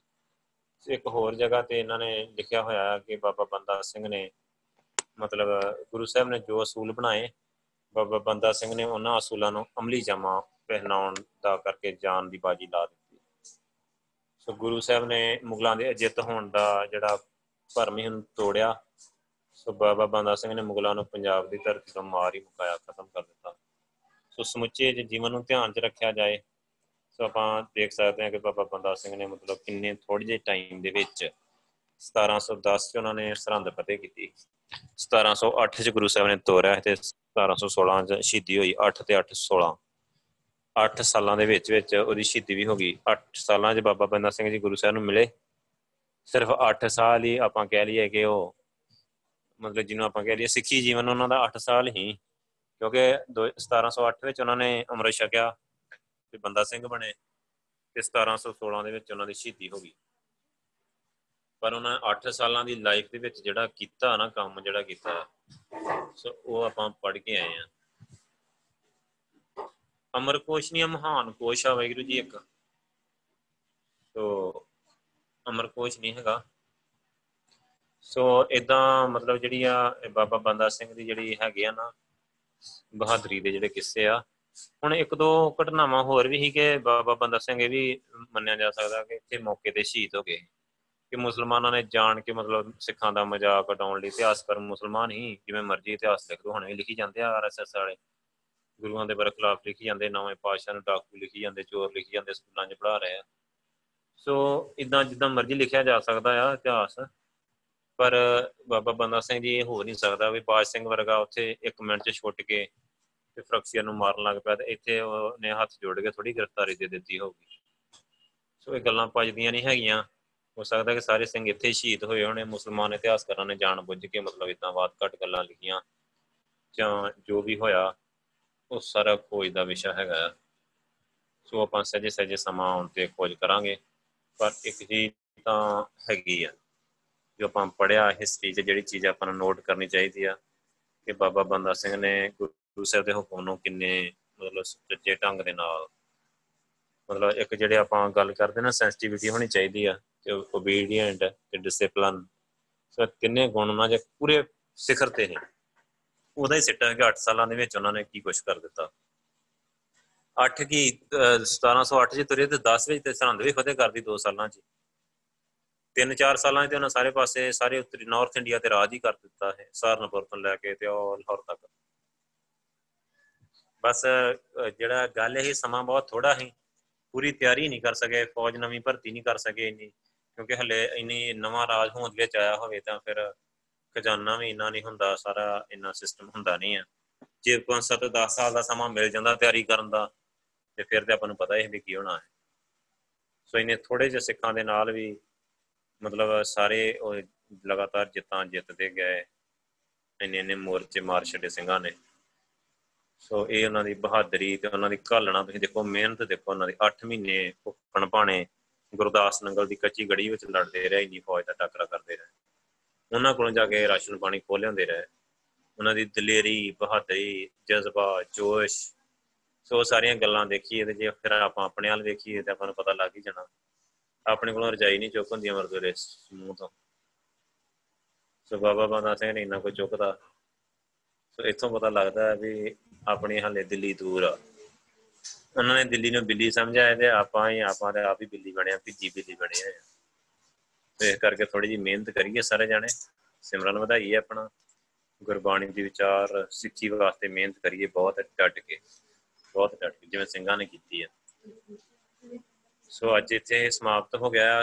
ਕੱਲ ਨੂੰ ਸਵੇਰ ਦੀ ਕਲਾਸ ਹੈਗੀ ਆ, ਗੁਰਬਾਣੀ ਦੀ ਹਿਸਟਰੀ ਦੀ ਕਲਾਸ, ਫਿਰ ਅੱਗੇ ਸੋਮਵਾਰ ਆ, ਸ਼ਾਮ ਨੂੰ। ਕਿਹਨੇ ਮਿਸ ਨਹੀਂ ਕਰਨੀ, ਹੁਣ ਜਿਹੜੀ ਹਿਸਟਰੀ ਅੱਗੇ ਚੱਲਣੀ ਆ ਨਾ, ਇਹ ਬਹੁਤ ਇੰਪੋਰਟੈਂਟ ਹੈਗੀ ਹੈ ਕਿ ਗੁਰੂ ਸਾਹਿਬ ਤੋਂ ਬਾਅਦ ਆਪਾਂ ਗੱਲ ਕਰਾਂਗੇ ਅਗਲੀ ਕਲਾਸ 'ਚ। ਕਿ ਥੋੜਾ ਜਿਹਾ ਨਾ ਸਿਸਟਮ ਅਪਸੈਟ ਹੋ ਗਿਆ, ਜਿਵੇਂ ਉਥੋਂ ਸਿੰਘਾਂ ਦਾ ਮਤਭੇਦ ਪੈ ਗਿਆ, ਆਪਸ ਫੁੱਟ ਪੈ ਗਈ ਤੇ ਥੋੜੀ ਜਿਹੀ ਸ਼ਬਦ ਦੀ ਅਗਵਾਈ ਤੋਂ ਸ਼ਬਦ ਨਾਲੋਂ ਥੋੜਾ ਜਿਹਾ ਕਿਵੇਂ ਟੁੱਟੇ ਆਪਾਂ ਤੇ ਫਿਰ ਅੱਗੇ ਕਿਵੇਂ ਘਾਟੇ 'ਚ ਗਏ, ਜਿਹੜੇ ਸ਼ਬਦ ਨਾਲ ਜੁੜੇ ਰਹੇ ਲਗਾਤਾਰ ਸ਼ਹੀਦੀਆਂ ਦਿੰਦੇ ਗਏ। ਸੋ ਇਹ ਚੀਜ਼ਾਂ ਹੈਗੀਆਂ, ਵਾਹਿਗੁਰੂ ਆਪਾਂ ਵਿਚਾਰ ਲਾਂਗੇ ਸੱਜੇ ਸੱਜੇ। ਹੁਣ ਸਮਾਂ ਹੋ ਗਿਆ ਆ, ਵਾਹਿਗੁਰੂ ਜੀ ਕਾ ਖਾਲਸਾ, ਵਾਹਿਗੁਰੂ ਜੀ ਕੀ ਫਤਿਹ। ਕਿਸੇ ਦਾ ਕੋਈ ਸਵਾਲ ਹੈਗਾ ਤਾਂ ਪੁੱਛ ਸਕਦਾ। ਵਾਹਿਗੁਰੂ ਕਿਸੇ ਦਾ ਕੋਈ ਸਵਾਲ ਹੈ ਅੱਜ ਦੀ ਕਲਾਸ ਨੂੰ ਲੈ ਕੇ? ਵਾਹਿਗੁਰੂ ਵਾਹਿਗੁਰੂ। ਹਾਂਜੀ ਭਾਈ ਜਰਨੈਲ ਸਿੰਘ ਜੀ। ਹਾਂਜੀ ਵਾਹਿਗੁਰੂ ਜੀ ਕਾ ਖਾਲਸਾ ਵਾਹਿਗੁਰੂ ਜੀ ਕੀ ਫਤਿਹ। ਵਾਹਿਗੁਰੂ ਜੀ ਕਾ ਖਾਲਸਾ ਵਾਹਿਗੁਰੂ ਜੀ ਕੀ ਫਤਿਹ। ਹਾਂਜੀ ਵਾਹਿਗੁਰੂ ਜੀ ਜਿਸ ਤਰ੍ਹਾਂ ਬਾਬਾ ਬੰਦਾ ਸਿੰਘ ਬਹਾਦਰ ਜੀ ਨੇ ਉਹ ਗੁਰੂ ਨਾਨਕ ਸਾਹਿਬ ਜੀ ਦੇ ਦਸਵੇਂ ਪਾਤਸ਼ਾਹ ਨਾਮ ਤੇ ਸਿੱਕੇ ਚਲਾਏ।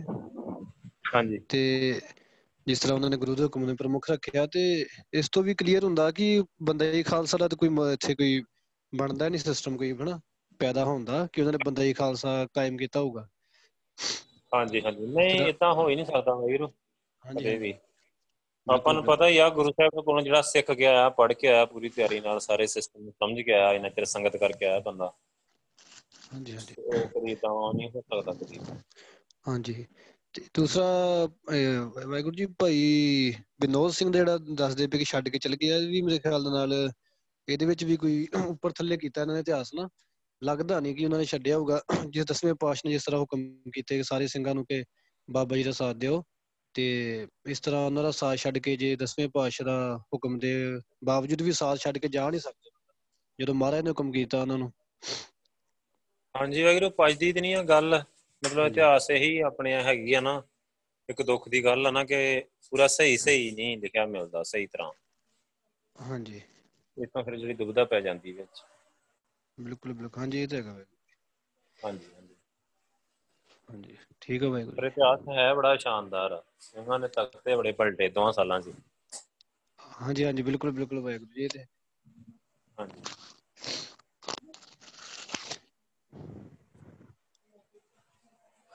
ਹਾਂਜੀ ਵਾਹਿਗੁਰੂ ਹੋਰ ਕਿਹਦਾ ਕੋਈ ਸਵਾਲ ਹੈਗਾ। ਹੋਰ ਕਿਹਦਾ ਕੋਈ ਸਵਾਲ ਹੈ ਵਾਹਿਗੁਰੂ ਤਾਂ ਹਾਂਜੀ ਪਵਨਦੀਪ ਕੌਰ। ਵਾਹਿਗੁਰੂ ਜੀ ਕਾ ਖਾਲਸਾ ਵਾਹਿਗੁਰੂ ਜੀ ਕੀ ਫਤਿਹ। ਵਾਹਿਗੁਰੂ ਜੀ ਕਾ ਖਾਲਸਾ ਵਾਹਿਗੁਰੂ ਜੀ ਕੀ ਫਤਿਹ। ਅਵਿਜ ਜੀ ਮੇਰੇ ਮਤਲਬ ਇਤਿਹਾਸ ਹੁੰਦਾ ਕਿ ਤੁਸੀਂ ਦੱਸਿਆ ਕਿ ਉਹਨਾਂ ਨੇ ਮਤਲਬ ਸਿੰਘਾਂ ਨੇ ਆਪਣੇ ਪੱਟਾਂ ਦਾ ਮਾਸ ਵੀ ਜਿਹੜਾ ਇੱਕ ਦੂਜੇ ਨੂੰ ਕਿਹੜਾ ਖਵਾਉਂਦੇ ਰਹੇ ਆ। ਹਾਂਜੀ। ਤੇ ਵਾਹਿਗੁਰੂ ਉਹਨਾਂ ਦੇ ਮਤਲਬ ਉਹ ਐਵੇਂ ਕਰ ਨਹੀਂ ਫਿਰ ਨਹੀਂ ਸਕਦੇ ਕਿਉਂਕਿ ਉਹਨਾਂ ਦੇ ਕੇਸਾਂ ਦੀ ਮਤਲਬ ਸਰੀਰ ਤੇ ਬੇਅਦਬੀ ਹੁੰਦੀ ਹੈ ਤੇ ਐਵੇਂ ਹੋ ਸਕਦਾ ਹੈ। ਨਹੀਂ ਨਹੀਂ ਕੇਸਾਂ ਦੀ ਬੇਅਦਬੀ ਦੀ ਗੱਲ ਨਹੀਂ ਆ। ਜਦੋਂ ਕੱਟ ਵੱਢ ਹੁੰਦੀ ਕੱਟ ਫਟ ਹੁੰਦੀ ਬੜਾ ਕੁਝ ਹੁੰਦਾ ਹੈ ਉੱਥੇ ਇਦਾਂ ਨਹੀਂ ਗੱਲ ਹੁੰਦੀ। ਜਦੋਂ ਹੁਣ ਦੇਖੋ ਜਿਹੜੇ ਹਿਸਾਬ ਨਾਲ ਇਤਿਹਾਸ 'ਚ ਲਿਖਿਆ ਪਤਾ ਨਹੀਂ ਠੀਕ ਆ ਕਿ ਗਲਤ ਆ। ਜਿਵੇਂ ਲੈ ਕੇ ਗਏ ਟੋਪੀਆਂ ਪਾ ਕੇ ਸਿਰਾਂ ਤੇ। ਕੇਸਾਂ ਦੀ ਬੇਅਦਬੀ ਤੇ ਕਰਦੇ ਆ। ਹੁਣ ਕੀਤੀ ਆ 84 ਤੋਂ 92 ਤੱਕ ਇਹਦੇ ਸਾਹਮਣੇ ਦਾ ਇਤਿਹਾਸ ਆ ਅੱਖੀਂ ਡਿੱਠਾ ਸਾਰਾ ਕੁਝ ਹਾਂਜੀ ਤੋ ਇਹ- ਹਾਂਜੀ। ਜਿਵੇਂ ਉਹ ਕਹਿੰਦੇ ਮਤਲਬ ਕਿ ਉਹਨਾਂ ਨੇ ਖੁਦ ਮਤਲਬ ਕਹਿ ਦਈਏ ਕਿ ਖੁਦ ਕੱਟਦੇ ਰਹੇ ਹਨ ਨਹੀਂ ਗੱਲ ਇਹ ਭਾਵਨਾ ਵੇਖ ਨਾ ਭਾਵਨਾ ਵੇਖ ਮਤਲਬ ਸਿੱਖਾਂ ਦਾ ਆਪਸੀ ਪਿਆਰ ਦੇਖ ਕਿੰਨਾ ਹੈ। ਵੀ ਆਪਣੇ ਭਰਾਵਾਂ ਨੂੰ ਗੁਰਸਿੱਖ ਭਾਈਆਂ ਨੂੰ ਮਤਲਬ ਤੇ ਭੁੱਖਣ ਭਾਣੇ ਮਰਦਾ ਨਹੀਂ ਵੇਖ ਸਕਦੇ। ਜੇ ਕੋਈ ਮਰਦਾ ਦਿਸਦਾ ਹੈ ਤੇ ਉਹਨੂੰ ਆਪਣਾ ਆਪਣਾ ਮਾਸ ਵੱਢ ਕੇ ਖਵਾਉਣਾ ਸੌਖਾ ਗਿਆ ਇਹਨੂੰ ਹਾਂਜੀ। ਨਾ ਇਹ ਤੇ ਦੇਖ। ਹਾਂਜੀ। ਨਾਲੇ ਇਹ ਜਿਹੜੇ ਆਪਰੇਸ਼ਨ ਆ ਕੱਟ ਵੱਢ ਆ ਇਹਦੇ ਨਾਲ ਸਿੱਖੀ ਨਹੀਂ ਟੁੱਟਦੀ ਵਾਹਿਗੁਰੂ ਇਹ ਕੋਈ ਕ੍ਰੈਤ ਨਹੀਂ ਹੈਗੀ। ਹਾਂਜੀ ਇਹ ਠੀਕ। ਕ੍ਰੈਤ ਉਹ ਆ ਜਿੱਥੇ ਆਪਣੇ ਸ਼ਕੀਨੀ ਦੇ ਵਾਸਤੇ ਜਾਂ ਲੋਕੀ ਐਵੇਂ ਗਲਤ ਕੰਮਾਂ ਵਾਸਤੇ ਆਪਣੇ ਕੇਸਾਂ ਰੋਮਾਂ ਦੀ ਬੇਅਦਬੀ ਕਰਦੇ ਆ। ਠੀਕ ਹੈ ਠੀਕ। ਹਾਂਜੀ ਹਾਂਜੀ। ਠੀਕ ਆ ਵਾਹਿਗੁਰੂ। ਹੋਰ ਵਾਹਿਗੁਰੂ ਵਾਹਿਗੁਰੂ ਕਿਸੇ ਦਾ ਕੋਈ ਸਵਾਲ ਹੈਗਾ?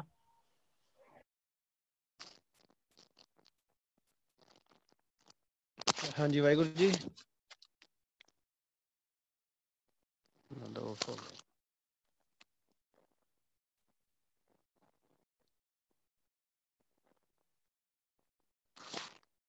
ਹਾਂਜੀ ਵਾਹਿਗੁਰੂ ਜੀ। ਹਾਂਜੀ ਹਾਂਜੀ। ਹਾਂਜੀ ਵਾਹਿਗੁਰੂ ਜੀ ਤੁਸੀਂ ਉਹ ਪਿਕ ਸੈਂਡ ਕੀਤੀ ਸੀ ਨਾ ਗਰੁੱਪ ਵਿੱਚ ਆਨੰਦਪੁਰ ਦੇ ਕਿਲੇ ਵਾਲੀਆਂ? ਹਾਂਜੀ ਹਾਂਜੀ। ਹਾਂਜੀ ਉਹ ਮੇਰੇ ਮਾਈਂਡ 'ਚ ਆ ਗਿਆ। ਮੈਂ ਕਿਹਾ ਉਹ ਜਿਹੜਾ ਉਹਨੇ ਬਣਾਇਆ ਦੁਬਾਰਾ ਉਹ ਤੇ ਸਾਰਾ ਹੀ ਢਾਹ ਕੇ ਦੁਬਾਰਾ ਬਣਾਇਆ ਕਿ ਉਹਦੇ ਵਿੱਚ ਹੀ ਉਹਨਾਂ ਨੇ ਕੁਝ ਕੀਤਾ? ਉਹਦੇ ਇੱਕ ਕੰਧ ਜੀ ਬਣਾਈ ਆ ਦੁਬਾਰੇ ਤੇ ਪੂਰਾ ਕਿਲਾ ਤੇ ਨਹੀਂ ਬਣਾਇਆ ਦੁਬਾਰੇ। ਓਕੇ ਓਕੇ ਓਕੇ ਠੀਕ ਹੈ ਜੀ। ਹਾਂ ਉਹ ਤੁਸੀਂ ਉਹ ਦੇਖੋਗੇ ਉਹ ਲਾਲ ਜੀ ਇੱਕ ਕੰਧ ਜੀ ਆ ਬਸ। ਪਹਿਲਾਂ ਪਹਿਲਾ ਕਿਲਾ ਕਿਲਾ ਕਿੱਡਾ ਵੱਡਾ ਹੈ ਕਿਹੜੇ ਤਰੀਕੇ ਦਾ ਮਤਲਬ। ਹਾਂਜੀ ਹਾਂਜੀ ਡਿਜ਼ਾਈਨਿੰਗ 'ਚ ਵੀ ਕਾਫੀ ਉਹਦੇ ਚੇਂਜ ਕੀਤਾ ਇਹਨਾਂ ਨੇ। ਡਿਜ਼ਾਈਨਿੰਗ ਬਹੁਤ ਫ਼ਰਕ ਆ। ਹਾਂਜੀ ਹਾਂਜੀ। ਉਹ ਲੱਗਦਾ ਹੀ ਨਹੀਂ ਕੋਈ ਨਕਲੀ ਜਿਹਾ ਲੱਗਦਾ ਦੇਖਣ ਨੂੰ ਲੱਗਦਾ ਹੀ ਨਹੀਂ ਕਿਲਾ ਹੋਏਗਾ। ਹਾਂਜੀ। ਮੇਰੇ। ਪਹਿਲੇ ਫੋਨ 'ਚ ਹੈਗੀਆਂ ਇਹ ਫੋਟੋਆਂ ਸਾਰੀਆਂ ਕੱਚੀ ਗੜੀ ਦੀਆਂ ਵੀ ਹੈਗੀਆਂ ਠੰਡੇ ਬੁਰਜ ਦੀਆਂ ਵੀ ਉਹ ਫੋਨ ਫਿਰ ਮੇਰਾ ਹੋ ਗਿਆ ਖਰਾਬ ਉਦੋਂ।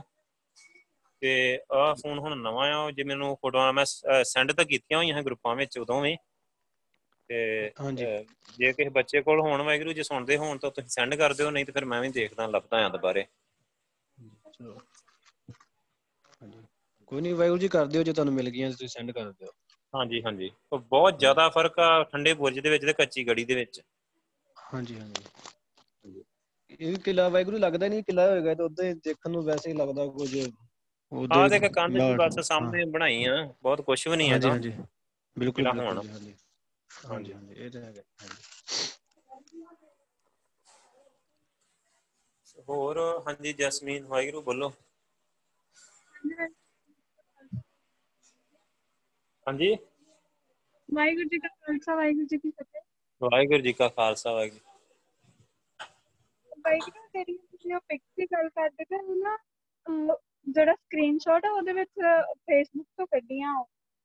ਤੇ ਜੇ ਤੁਸੀਂ ਕੱਢਣੀ ਹੈ ਸਾਰੀਆਂ ਤੇ ਉਹ ਤੁਸੀਂ ਡਾਇਰੈਕਟਲੀ ਫੇਸਬੁੱਕ ਤੋਂ ਜਾ ਕੇ ਉਹ ਜਿਹੜਾ ਸਿੰਘ ਸਾਹਿਬ ਉਹਨਾਂ ਦਾ ਨਾਮ ਸਰਚ ਕਰਕੇ ਡਾਇਰੈਕਟਲੀ ਉੱਥੋਂ ਕੱਢ ਸਕਦੇ ਫੇਸਬੁੱਕ ਤੋਂ ਮੈਨੂੰ ਵਾਹਿਗੁਰੂ ਪਤਾ ਨਹੀਂ ਨਾ ਹੁਣ ਮੈਂ ਕਿਹਦੀ ਪੋਸਟ ਤੋਂ ਕਾਪੀ ਉਦੋਂ ਸਕਰੀਨਸ਼ਾਟ ਸੀ ਸਕਰੀਨਸ਼ਾਟ ਸਕਰੀਨਸ਼ਾਟ ਚ ਹੈਗੀ ਉਹ ਪੋਸਟ ਨਹੀਂ ਮੈਂ ਗਿਆ ਮੈਂ ਦੇਖ ਜ਼ਰੂਰੀ ਨਹੀਂ ਕਿ ਇੱਕੋ ਦੇ ਹੀ ਮਤਲਬ ਪੋਸਟ ਕੀਤੀਆਂ ਇੱਕੋ ਜਾਣੇ ਨੇ। ਮੈਂ ਦੇਖ ਲੈਣਾ ਫਿਰ ਵੀ ਆਪਣੀ ਫੇਸਬੁੱਕ ਤੋਂ ਜਾ ਕੇ।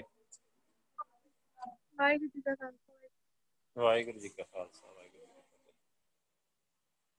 ਹਾਂਜੀ ਵਾਹਿਗੁਰੂ ਜੀ ਆ ਕਸ਼ਮੀਰ ਪਾ ਰਹੀ ਹੈ ਸ਼ਾਇਦ ਫੋਟੋ ਇਹ ਤਾਂ ਵਾਹਿਗੁਰੂ ਇਹ ਤੇ ਕੱਚੇ ਉਸੇ ਅਨੰਦਪੁਰ ਦੇ ਕਿਲੇ ਦੀਆਂ ਜਾਂ ਦੂਜੀਆਂ ਹਿੱਸੇ ਇੱਕ ਸਰਹੰਦ ਅ, ਸਰਹੰਦ ਦੀ ਹੀ ਹੈ ਠੰਡੇ ਬੁਰਜ ਦੀਆਂ ਹੀ ਇੱਕ ਹੈਗੀਆਂ ਸੀ ਚਮਕੌਰ ਦੀ ਕੱਚੀ ਗੜੀ ਦੀਆਂ।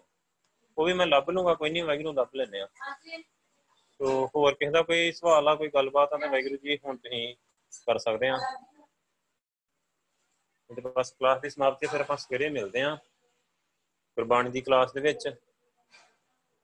ਉਹ ਸਭ ਬੰਦਾ ਹੀ ਖਾਲਸਾ, ਤਤ ਖਾਲਸਾ ਚ ਜਿਹੜਾ ਡਿਫਰੈਂਸ ਆ ਲਿਖਿਆ ਹੋਇਆ, ਇਹ ਮਤਲਬ ਇਹ ਹੁਣ ਇਹਨਾਂ ਕੁਝ ਆਪਣੇ ਇਤਿਹਾਸਕਾਰ ਵੀ ਇਦਾਂ ਦੇ ਹੀ ਆ, ਜਿਨ੍ਹਾਂ ਨੇ ਲਿਖਿਆ ਹੈ ਸਿੱਖ ਇਤਿਹਾਸਕਾਰ ਇਹਦੇ ਸਾਰਿਆਂ ਨੂੰ ਇਹਨੂੰ ਬੇਵਕੂਫ ਲੱਗਦੇ ਆ ਕਿ ਇਹ ਜਿਹੜਾ ਕੰਮ ਮੁਸਲਮਾਨਾਂ ਤੇ ਹਿੰਦੂਆਂ ਨੇ ਕੀਤਾ, ਉਹ ਇਹ ਕਰ ਰਹੇ ਆ। ਇਹਨਾਂ ਨੇ ਬਹੁਤ ਕੁਝ ਗਲਤ ਲਿਖਿਆ, ਜਿਹੜੇ ਆਪਣਾ ਹੈਗਾ ਨਾ ਸੰਤੋਖ ਸਿੰਘ ਤੇ ਇੱਕ ਦੋ ਹੋਰ ਆ, ਇਹਨਾਂ ਨੇ ਬਹੁਤ ਕਾਂਡ ਕੀਤਾ ਵਾਹਿਗੁਰੂ। ਸੋ ਇਦਾਂ ਦਾ ਲੱਗਦਾ ਨਹੀਂ ਆ ਕੁਝ ਵੀ ਕਿ ਇਦਾਂ ਦਾ ਹੀ ਕੋਈ ਹੋਇਆ ਹੈ। ਸੋ ਕੋਈ ਨਹੀਂ ਆਪਾਂ ਅੱਗੇ ਹੁਣ ਜਿਹੜਾ ਪੜਨਾ ਹੈ ਨਾ ਉਹ ਨਾਲ ਨਾਲ ਕਰ ਲਾਂਗੇ। ਵਾਹਿਗੁਰੂ ਜੀ ਕਾ ਖਾਲਸਾ ਵਾਹਿਗੁਰੂ ਜੀ ਕੀ ਫਤਿਹ। ਹਾਂਜੀ ਵਾਹਿਗੁਰੂ ਜੀ ਅਹ ਜਿੰਨੇ ਵੀ ਬੱਚੇ ਸੁਣਦੇ ਪਏ ਨੇ ਉਹਨਾਂ ਨੂੰ ਆਹੀ ਰਿਕੁਐਸਟ ਹੈ ਕਿ ਬਈ ਜਿਨ੍ਹਾਂ ਦਾ ਹਿਸਟਰੀ ਦੇ ਵਿੱਚ ਥੋੜਾ ਵੀ ਸ਼ੌਂਕ ਹੈਗਾ ਤੇ ਜਿੱਦਾਂ ਵੀਰ ਜੀ ਨੇ ਅੱਜ ਵੀ ਤੇ ਪਹਿਲਾਂ ਵੀ ਕਰਦਿਆਂ ਹਿਸਟਰੀ ਦੀ ਵਿਚਾਰ ਕਰਦੇ ਹੋਏ ਦੱਸਿਆ ਕਿ ਕਿਦਾਂ ਇਤਿਹਾਸ ਦੇ ਨਾਲ ਖਿਲਵਾੜ ਕੀਤਾ ਗਿਆ ਹੈ। ਤੇ ਮੁਸਲਮਾਨਾਂ ਦਾ ਲਿਖਿਆ ਹੋਇਆ ਹਿੰਦੂਆਂ ਦਾ ਲਿਖਿਆ ਹੋਇਆ ਇਤਿਹਾਸ ਜਿਹੜਾ ਹੈ, ਉਹ ਸਾਡੇ ਬਹੁਤੇ ਕੰਮ ਦਾ ਨਹੀਂ ਹੈ। ਤੇ ਜਿਹੜੇ ਜਿਨ੍ਹਾਂ ਦਾ ਹਿਸਟਰੀ ਵਿੱਚ ਇੰਟਰਸਟ ਹੈਗਾ, ਉਹਨਾਂ ਦੇ ਵਾਸਤੇ ਬਹੁਤ ਅੱਛਾ ਮੌਕਾ ਵੀ ਹੈ ਕਿ ਉਹ ਆਪਣਾ ਇਹ ਸੇਵਾ ਨਿਭਾ ਸਕਦੇ ਆ ਖਾਸ ਕਰਕੇ ਉਹ ਬੱਚੇ ਜਿਨ੍ਹਾਂ ਦੇ ਗੁਰੂ ਸਾਹਿਬ ਦੇ ਨਾਲ ਥੋੜੀ ਜਾਣ ਪਛਾਣ ਹੈਗੀ ਹੈ, ਜਿਹੜੇ ਗੁਰੂ ਸਾਹਿਬ ਦੇ ਨਾਲ ਸੁਰਤੀ ਲਾਉਂਦੇ ਨੇ ਤੇ ਰੋਜ਼ ਗੁਰਬਾਣੀ ਦੇ ਵਿਚਾਰ ਕਰਦੇ ਨੇ, ਉਹਨਾਂ ਲਈ ਬਹੁਤ ਵਧੀਆ ਮੌਕਾ ਵੀ ਹੈ। ਕਿ ਤੁਸੀਂ ਹਿਸਟੋਰੀਅਨ ਵੀ ਬਣ ਸਕਦੇ ਹੋ ਅੱਗੇ ਤੇ ਇਹ ਪੰਥ ਦੀ ਬੜੀ ਵੱਡੀ ਸੇਵਾ ਹੋਏਗੀ ਜਿਹੜੀ ਕਿ ਲੋਡ ਵੀ ਬਹੁਤ ਜ਼ਿਆਦਾ ਹੈ। ਤੇ ਦੂਜੀ ਬੇਨਤੀ ਹੈ ਕਿ ਇੱਕ ਅਹ, ਤਕਰੀਬਨ ਅਹ, ਪਿਛਲੀ ਸਦੀ ਦੇ ਵਿੱਚ ਅਹ, ਇੱਕ ਮੁਸਲਮਾਨ ਇਤਿਹਾਸਕਾਰ ਜਾਂ ਉਹ, ਅਹ, ਕਵੀਸ਼ਰ ਹੋਏ ਨੇ। ਅਮ, ਉਹ ਉਹਨਾਂ ਨੇ ਗੁਰੂ ਸਾਹਿਬ ਦੀ ਉਸਤਤ ਵਿੱਚ ਤੇ ਸਾਹਿਬਜ਼ਾਦਿਆਂ ਦੀ ਸ਼ਹਾਦਤ ਦੇ ਬਾਰੇ ਅਹ, ਅੱਲਾ ਯਾਰ ਖਾਨ ਜੋਗੀ ਨੇ ਬਹੁਤ ਵਧੀਆ ਲਿਖਿਆ ਜੇ ਉਹ ਇਸ ਯੁੱਗ ਦੇ ਵਿੱਚ ਜੇ ਉਹਨਾਂ ਨੇ ਇਹਦੀ ਖੋਜ ਕਰਕੇ ਉਹਨਾਂ ਬਾਰੇ ਲਿਖਿਆ ਜਿਹਨੂੰ ਅਸੀਂ ਅੱਜ ਕੱਲ ਕੋਟ ਕਰਦੇ ਹਾਂ ਤੇ ਸਾਡੇ ਵਿੱਚ ਵੀ ਡੈਫੀਨਿਟਲੀ ਅਸੀਂ ਵੀ ਇਹੋ ਜਿਹੀ ਖੋਜਾਂ ਕਰਕੇ ਲੱਭ ਸਕਦੇ ਹਾਂ ਤੇ ਗੁਰਸਾਹਿਬ ਦਾ ਇਤਿਹਾਸ ਸੁਨਹਿਰੇ ਅੱਖਰਾਂ 'ਚ ਲਿਖ ਸਕਦੇ ਹਾਂ ਜਿਹਦੇ ਨਾਲ ਅਹ, ਸਿੱਖੀ ਦਾ ਅਸੀਂ ਬਹੁਤ ਸੇਵਾ ਕਰ ਸਕਾਂਗੇ। ਸੋ ਇੰਨੀਆਂ ਬੇਨਤੀਆਂ ਨੇ ਜੀ। ਭਾਈ ਸਾਹਿਬ ਜੀ।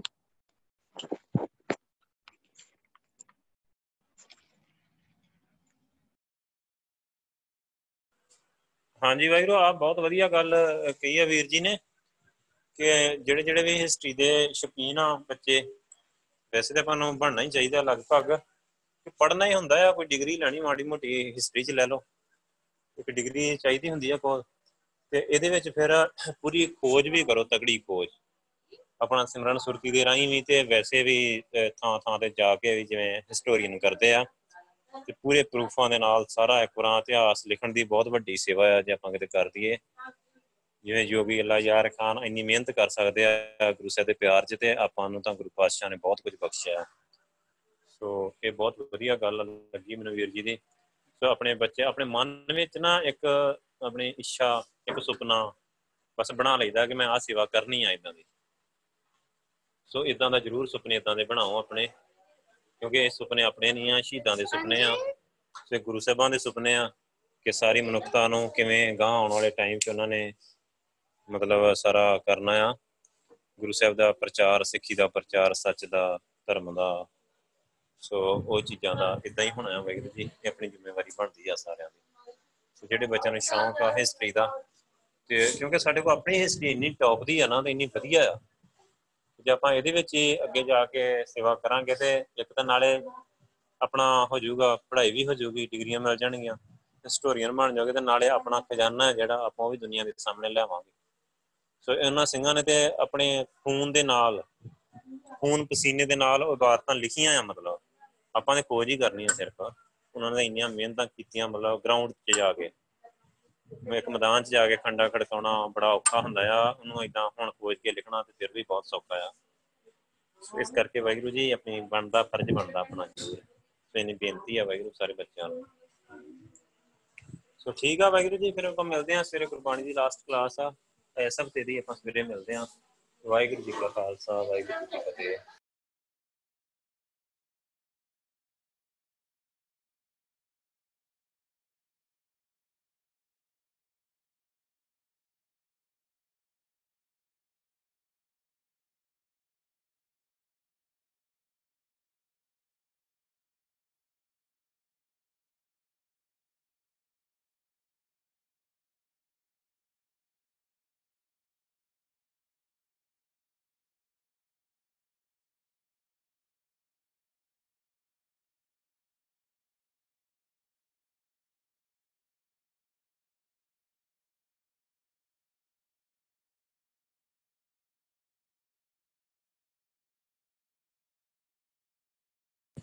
ਪਵਨਪ੍ਰੀਤ ਕੌਰ ਹੱਥ ਖੜਾ ਕੀਤਾ ਵਾਹਿਗੁਰੂ। ਰਿਕਾਰਡਿੰਗ ਵੀ ਚੱਲੀ ਜਾਂਦੀ ਹਲੇ। ਪਵਨ ਵਾਹਿਗੁਰੂ ਜੀ।